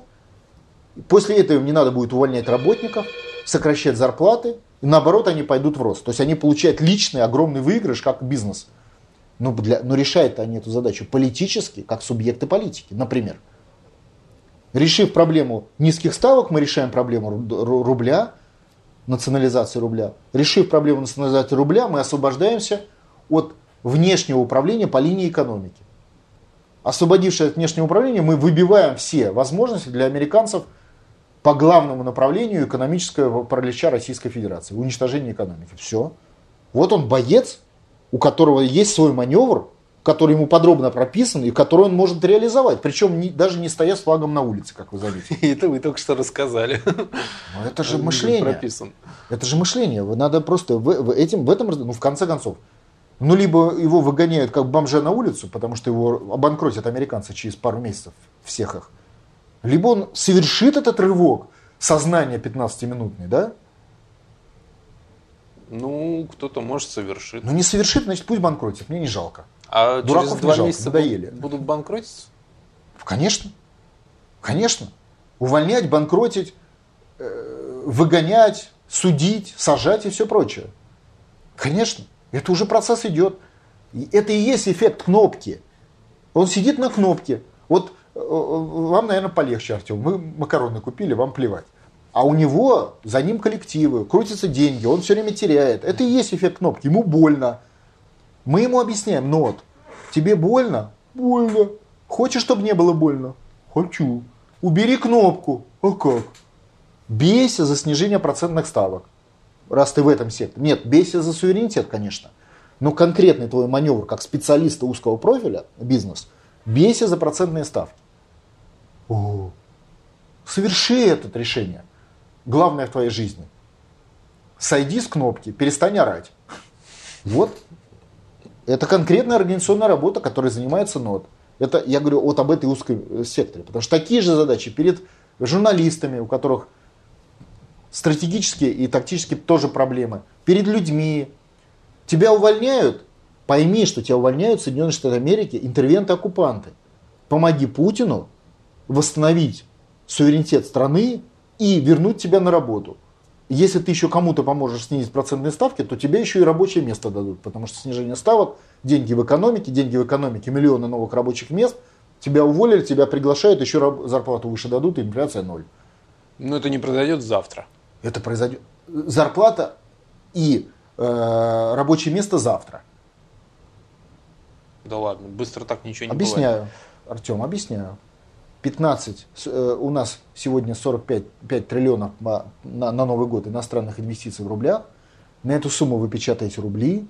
Эти рубли у вас обеспечены залогами, это они уже прокрутились через Нет, вы это все объясняли. Ну, Просто все. дело в том, что э, снижение процентных ставок и отказ там, от иностранных денег в экономике это не решение ни одной секунды. Это решение одного дня. Да, но чтобы к нему прийти, это достаточно нет, длительная нет, дорога. Нет, к нему мы идем все 20 лет оккупации. Потому что вопрос о низких ставках понятен всем. Я хочу сказать, что вот у нас по Конституции у э, президента, а должность, например, распорядительная, тем не менее есть право стратегически раз в год изложить стратегические вопросы. Это право называется послание Федеральному собранию. Раз в год. Где его все посылают? Нет, где он может как бы по Конституции сильнее всего как бы крикнуть, сказать, я так хочу. Ну и что? Это другой вопрос. Нет, ну в, друг, в других случаях, когда он там просто говорит, э, там еще статус ниже, вы же понимаете. А это как бы конституционно сказать самый высокий статус. Так вот, он этих посланий сделал всего около 12 штук. В трех он говорил о низких ставках. То есть для президента в экономике это главный вопрос, которого он хочет. В трех из 12. Это хочет? Понятно, да? То есть он хочет этого. Другое дело, что не получается, нету поддержки. Но это главный вопрос. И все это понимают. И решается он за один день.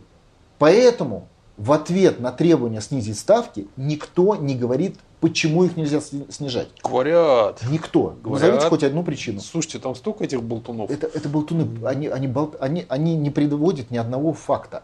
То есть они просто говорят, нельзя снижать, потому что в учебнике э, для колонии и туземцев написано, что нельзя. Ну, не, не, они не так говорят, как так вы, говорят, конечно, но что от этого будет инфляция. говорят умные всякие слова, в которых народ не разбирается ничего. Понятно.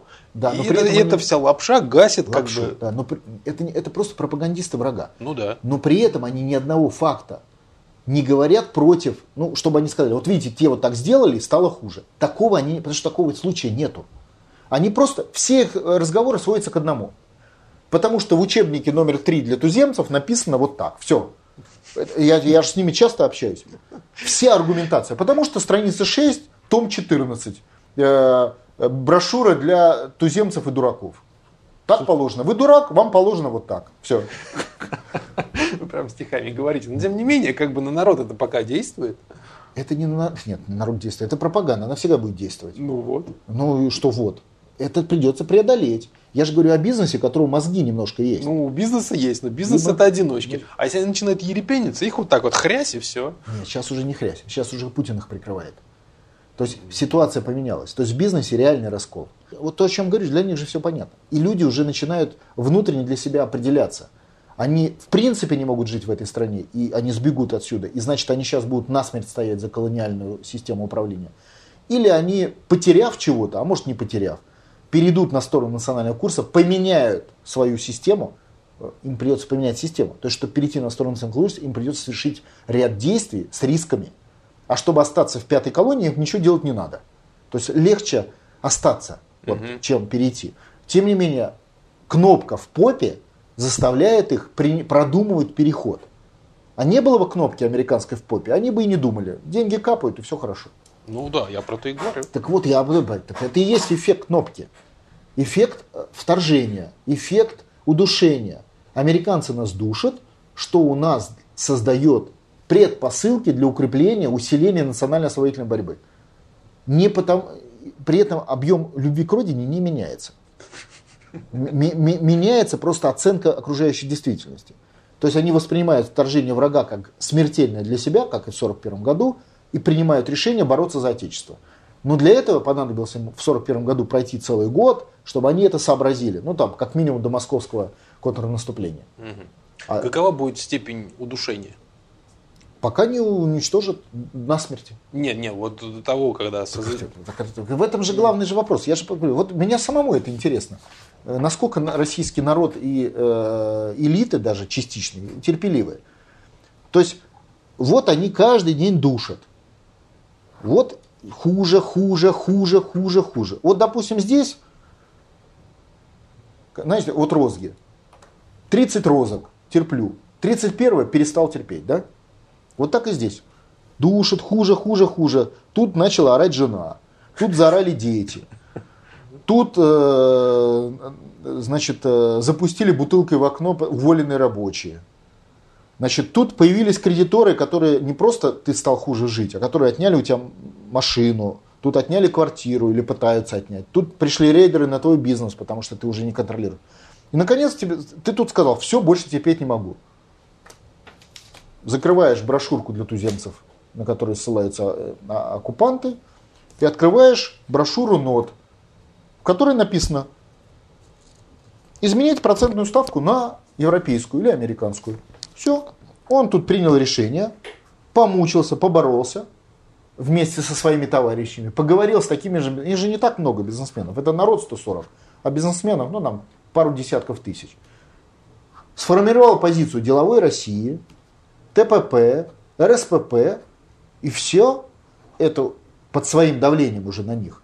И дальше это уже объекты нода. То есть он переформатировал эти организации на национально-освободительную борьбу. Они из приводных ремней внешнего управления в области работы с бизнесом, в том числе, стали об- подразделениями национально-освободительной борьбы, добивающимися конкретного решения в области экономики, обнуления ставок.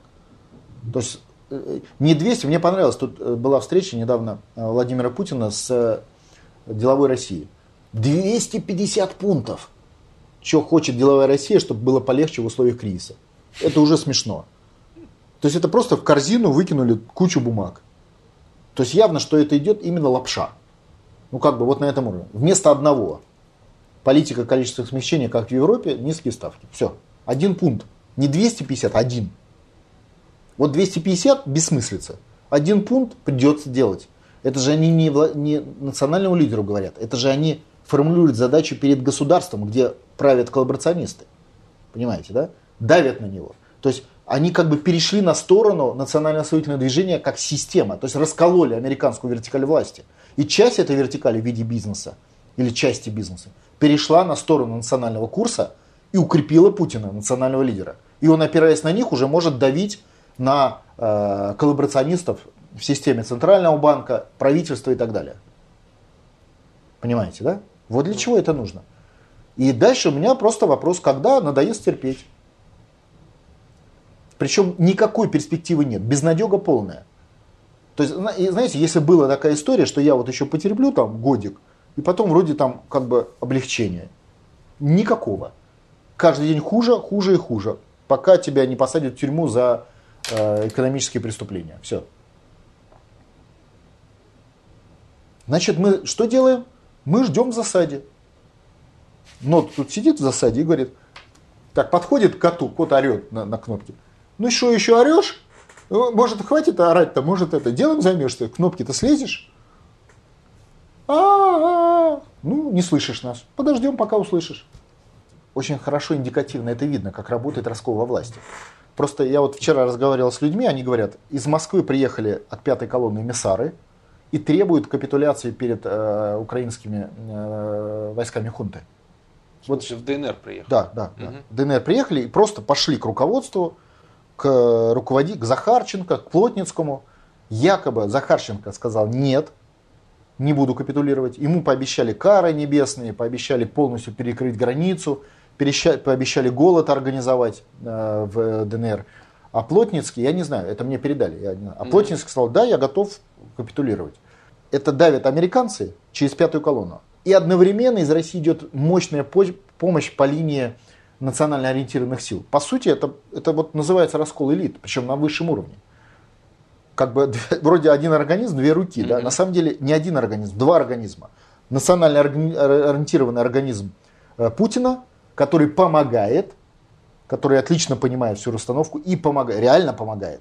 Без помощи России, там люди бы просто не выжили, в принципе, не было бы просто возможности сопротивляться партизанским республикам. Ну еще бы, там же давно бы задавили уже. Об этом и речь. И точно такой мощнейший организм из России, но а, пятая колонна через Америку, давит о полной капитуляции. Именно вот эта вторая пятая колонна из России и Минские соглашения, где просто на бумаге написано капитуляция к Новому году. Там написано это. Вы обязаны капитулировать. И вот они ездят и добиваются, чтобы те капитулировали. Чтобы пустили украинские войска на границу с Россией. То есть едут к руководству республик и говорят, вы обязаны пропустить сюда карательные части американской э, хунты на Украине, которая вообще уже состоит из, наемников иностранных во главе с этими э, инструкторами из США, к границам России, и, естественно, по дороге они вырежут все ваши 4 миллиона населения. И об этом ведут с ними переговоры. То есть выкручивают руки, предлагают убежище им там, на территории России, что их на Рублевку поселят я рядом с Януковичем, дадут ему дом напротив Януковича, чтобы тут, значит, коттедж построили они. Слушайте, ну, по-моему, это не, не награда, а наоборот, дом рядом с Януковичем. Я бы это так расценивал. Там людей-то подбирали, скажем так, три раза их уже ротировали ротировали же, пытались ротировать в сторону отрицательную, то для меня, допустим, то, что Захарченко поменял свою точку зрения, для меня это очень мощный сигнал. То есть он оказался, на мой взгляд, если это правда информация, порядочным человеком. То есть они-то его готовили под сдачу, они же его приводили, пятая колонна, под сдачу, а он их кинул. Давайте называть вещи своими именами. Коллаборационистов. Ну, убьют, значит. Ну, они там уже около ста патриотов перебили, это вы правы. Там, ну. Последний мозговой. Э, американцы, руками в том числе российской пятой колонны. Это, это так, да. Но это война, ну как хотите, это борьба, война. Убьют, не убьют. Это второй вопрос, убьют, не убьют. Просто удивительная история, потому что сама логика его построения была, он, он как бы готовился под них. Ну а Плотницкий, похоже, э, американцы в нем не ошиблись. когда продавливали через российскую пятую колонну. Ну, судя по всему, как бы Плотницкому самому сдаваться бессмысленно, если э, рядом ДНР не сдается, как бы глупо. Ну, да. Тем более она там географически так прижатая, что э, как бы не получится. ДНР просто туда ведет войска и все, если Плотницкий сдастся или попытается сдастся. И, э, но это старая история, о которой многократно говорили. Когда у вас нет суверенитета, у вас резко падает возможности. Но, но люди это прекрасно понимают. У нас нам делегация ездит уже каждую неделю практически туда из нода, общаемся, и мы об этом постоянно говорим.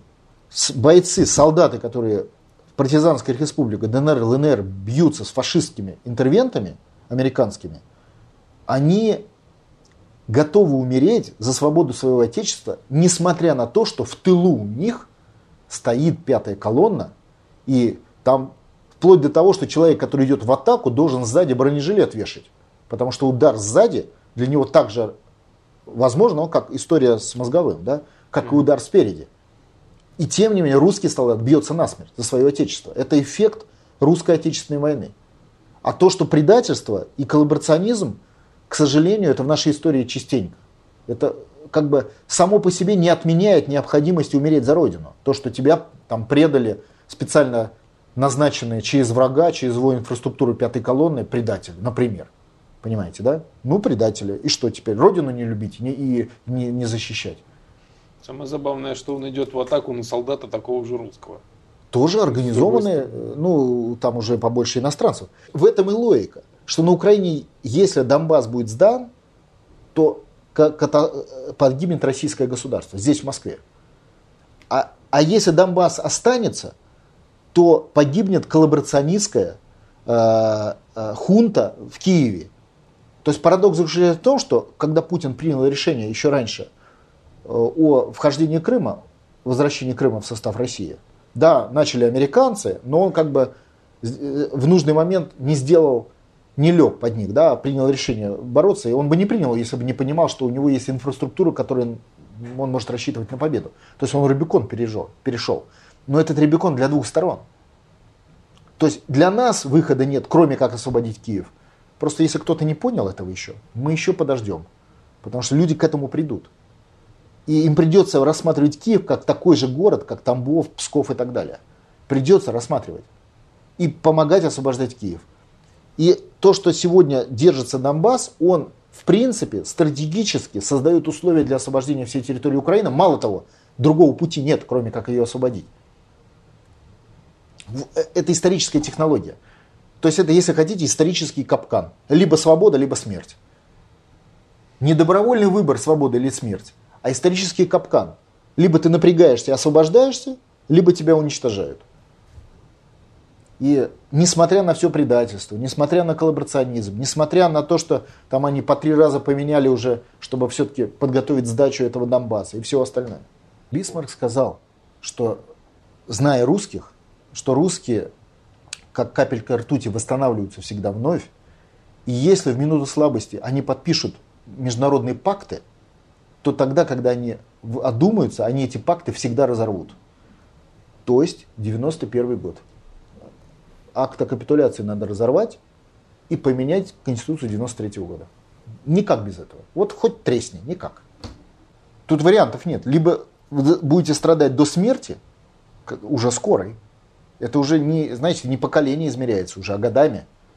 Либо вы сообразите, что надо идти в национально-освоительную борьбу, не обязательно в штабы надо, национально-освоительную борьбу и освобождать свое отечество. У вас нет другого варианта. Ребята, у вас нет варианта. Либо умереть, либо свобода. Ну, выбор хороший. Есть над чем подумать. Ну, вы еще будете думать? Ну, подумайте. Примите еще пару кнутов, пока думаете. Ладно, это ваш выбор. Подумайте, подумайте. Все очень просто и как всегда. Если у вас в вашем государстве нет суверенитета и пятая колонна верховодит, то возможность войны, военного вторжения есть. Почему? Потому что она, враг рассчитывает, что она откроет ворота. То есть она подготовит это вторжение. Если вы эту колонну зачистите, то есть восстановите суверенитет, референдум по Конституции, то ворота открыть будет некому.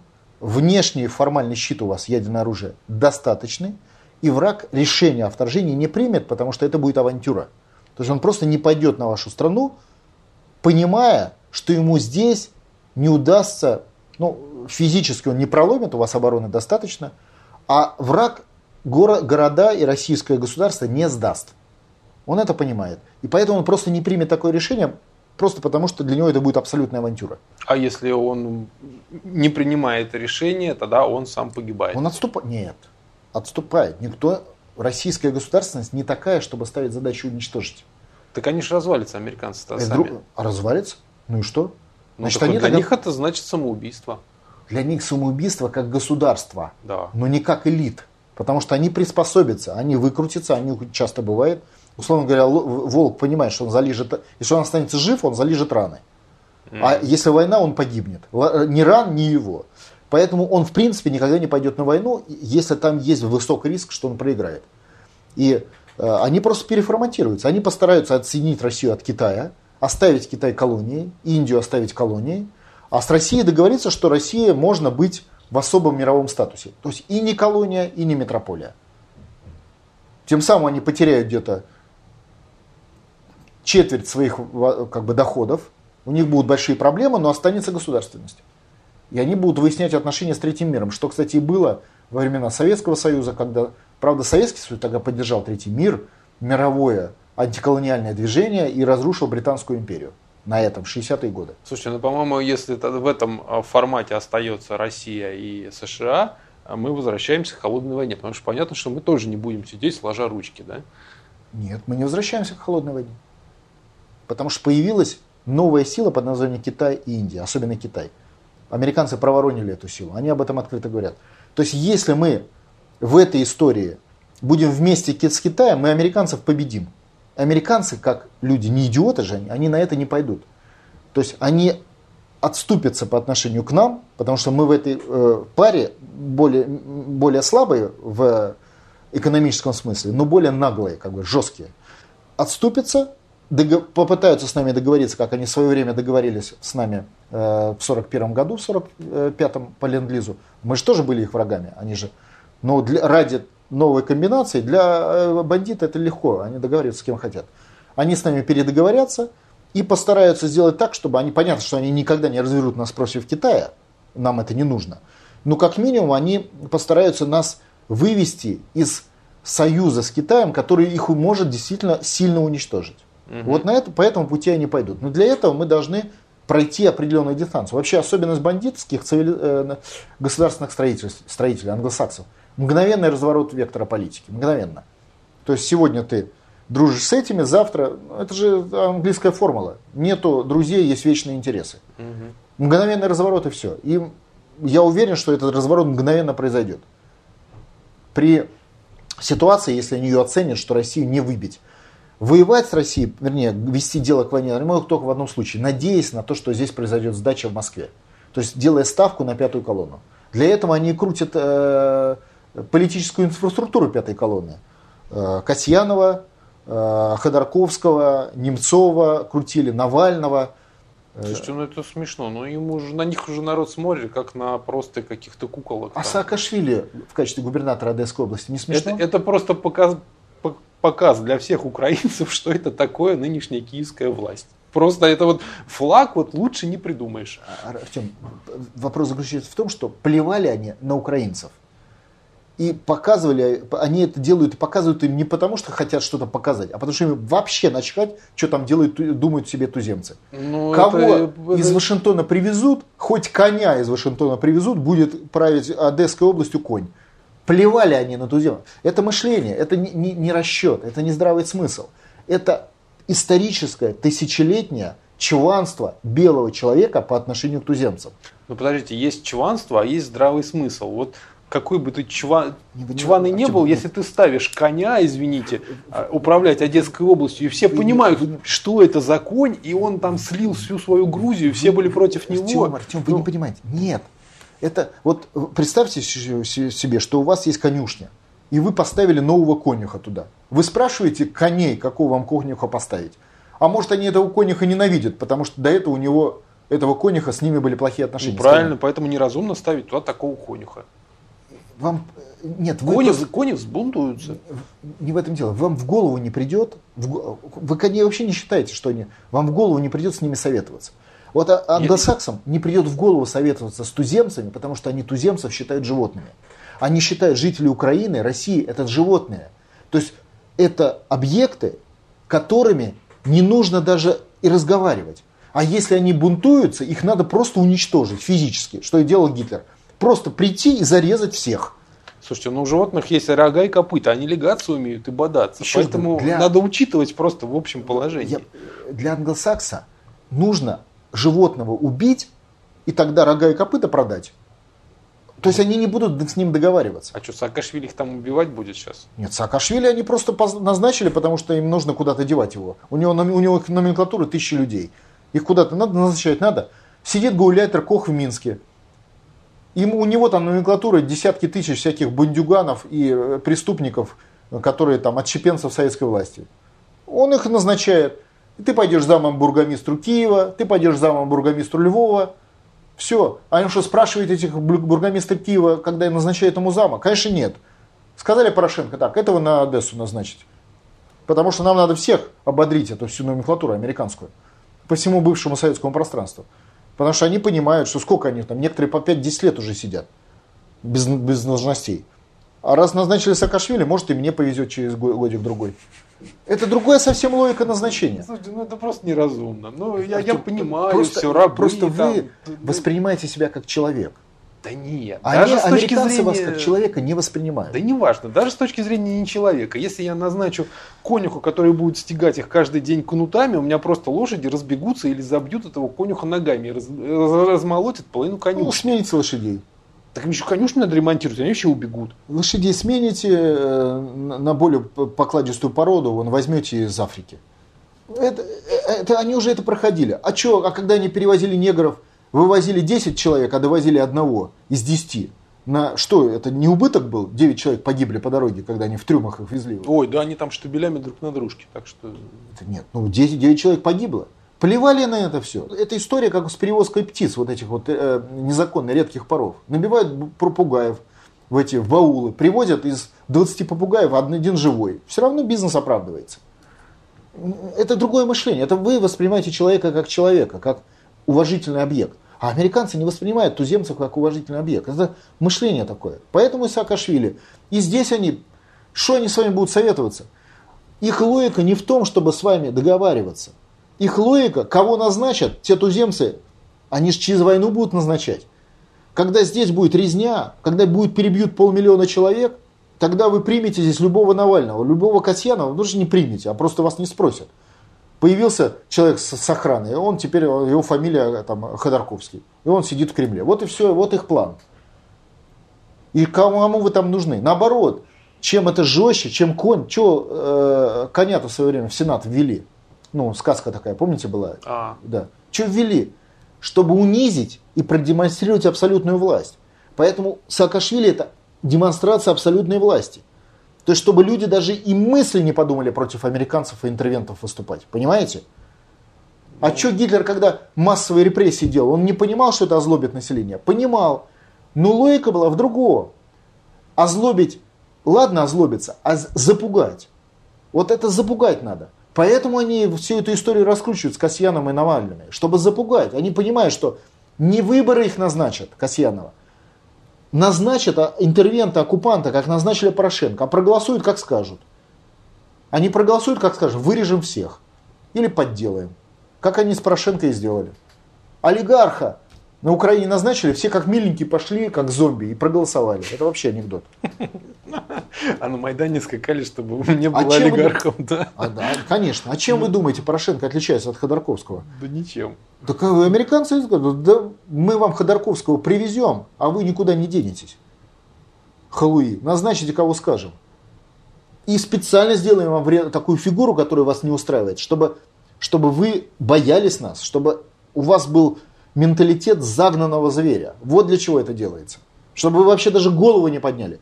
Потому что если малейшее вы воспримете наше назначение как попытку с вами договориться, дать вам другую фигуру, приемлемую для вас, значит это вам развяжет в будущем руки на бунт. Вы решите, что вы чего-то значите. А вы перед лицом белого человека из Вашингтона не значите ничего. Никто звать никак. И будете делать то, что вам говорят. Вот логика англосаксов. Поэтому еще раз говорю, к войне.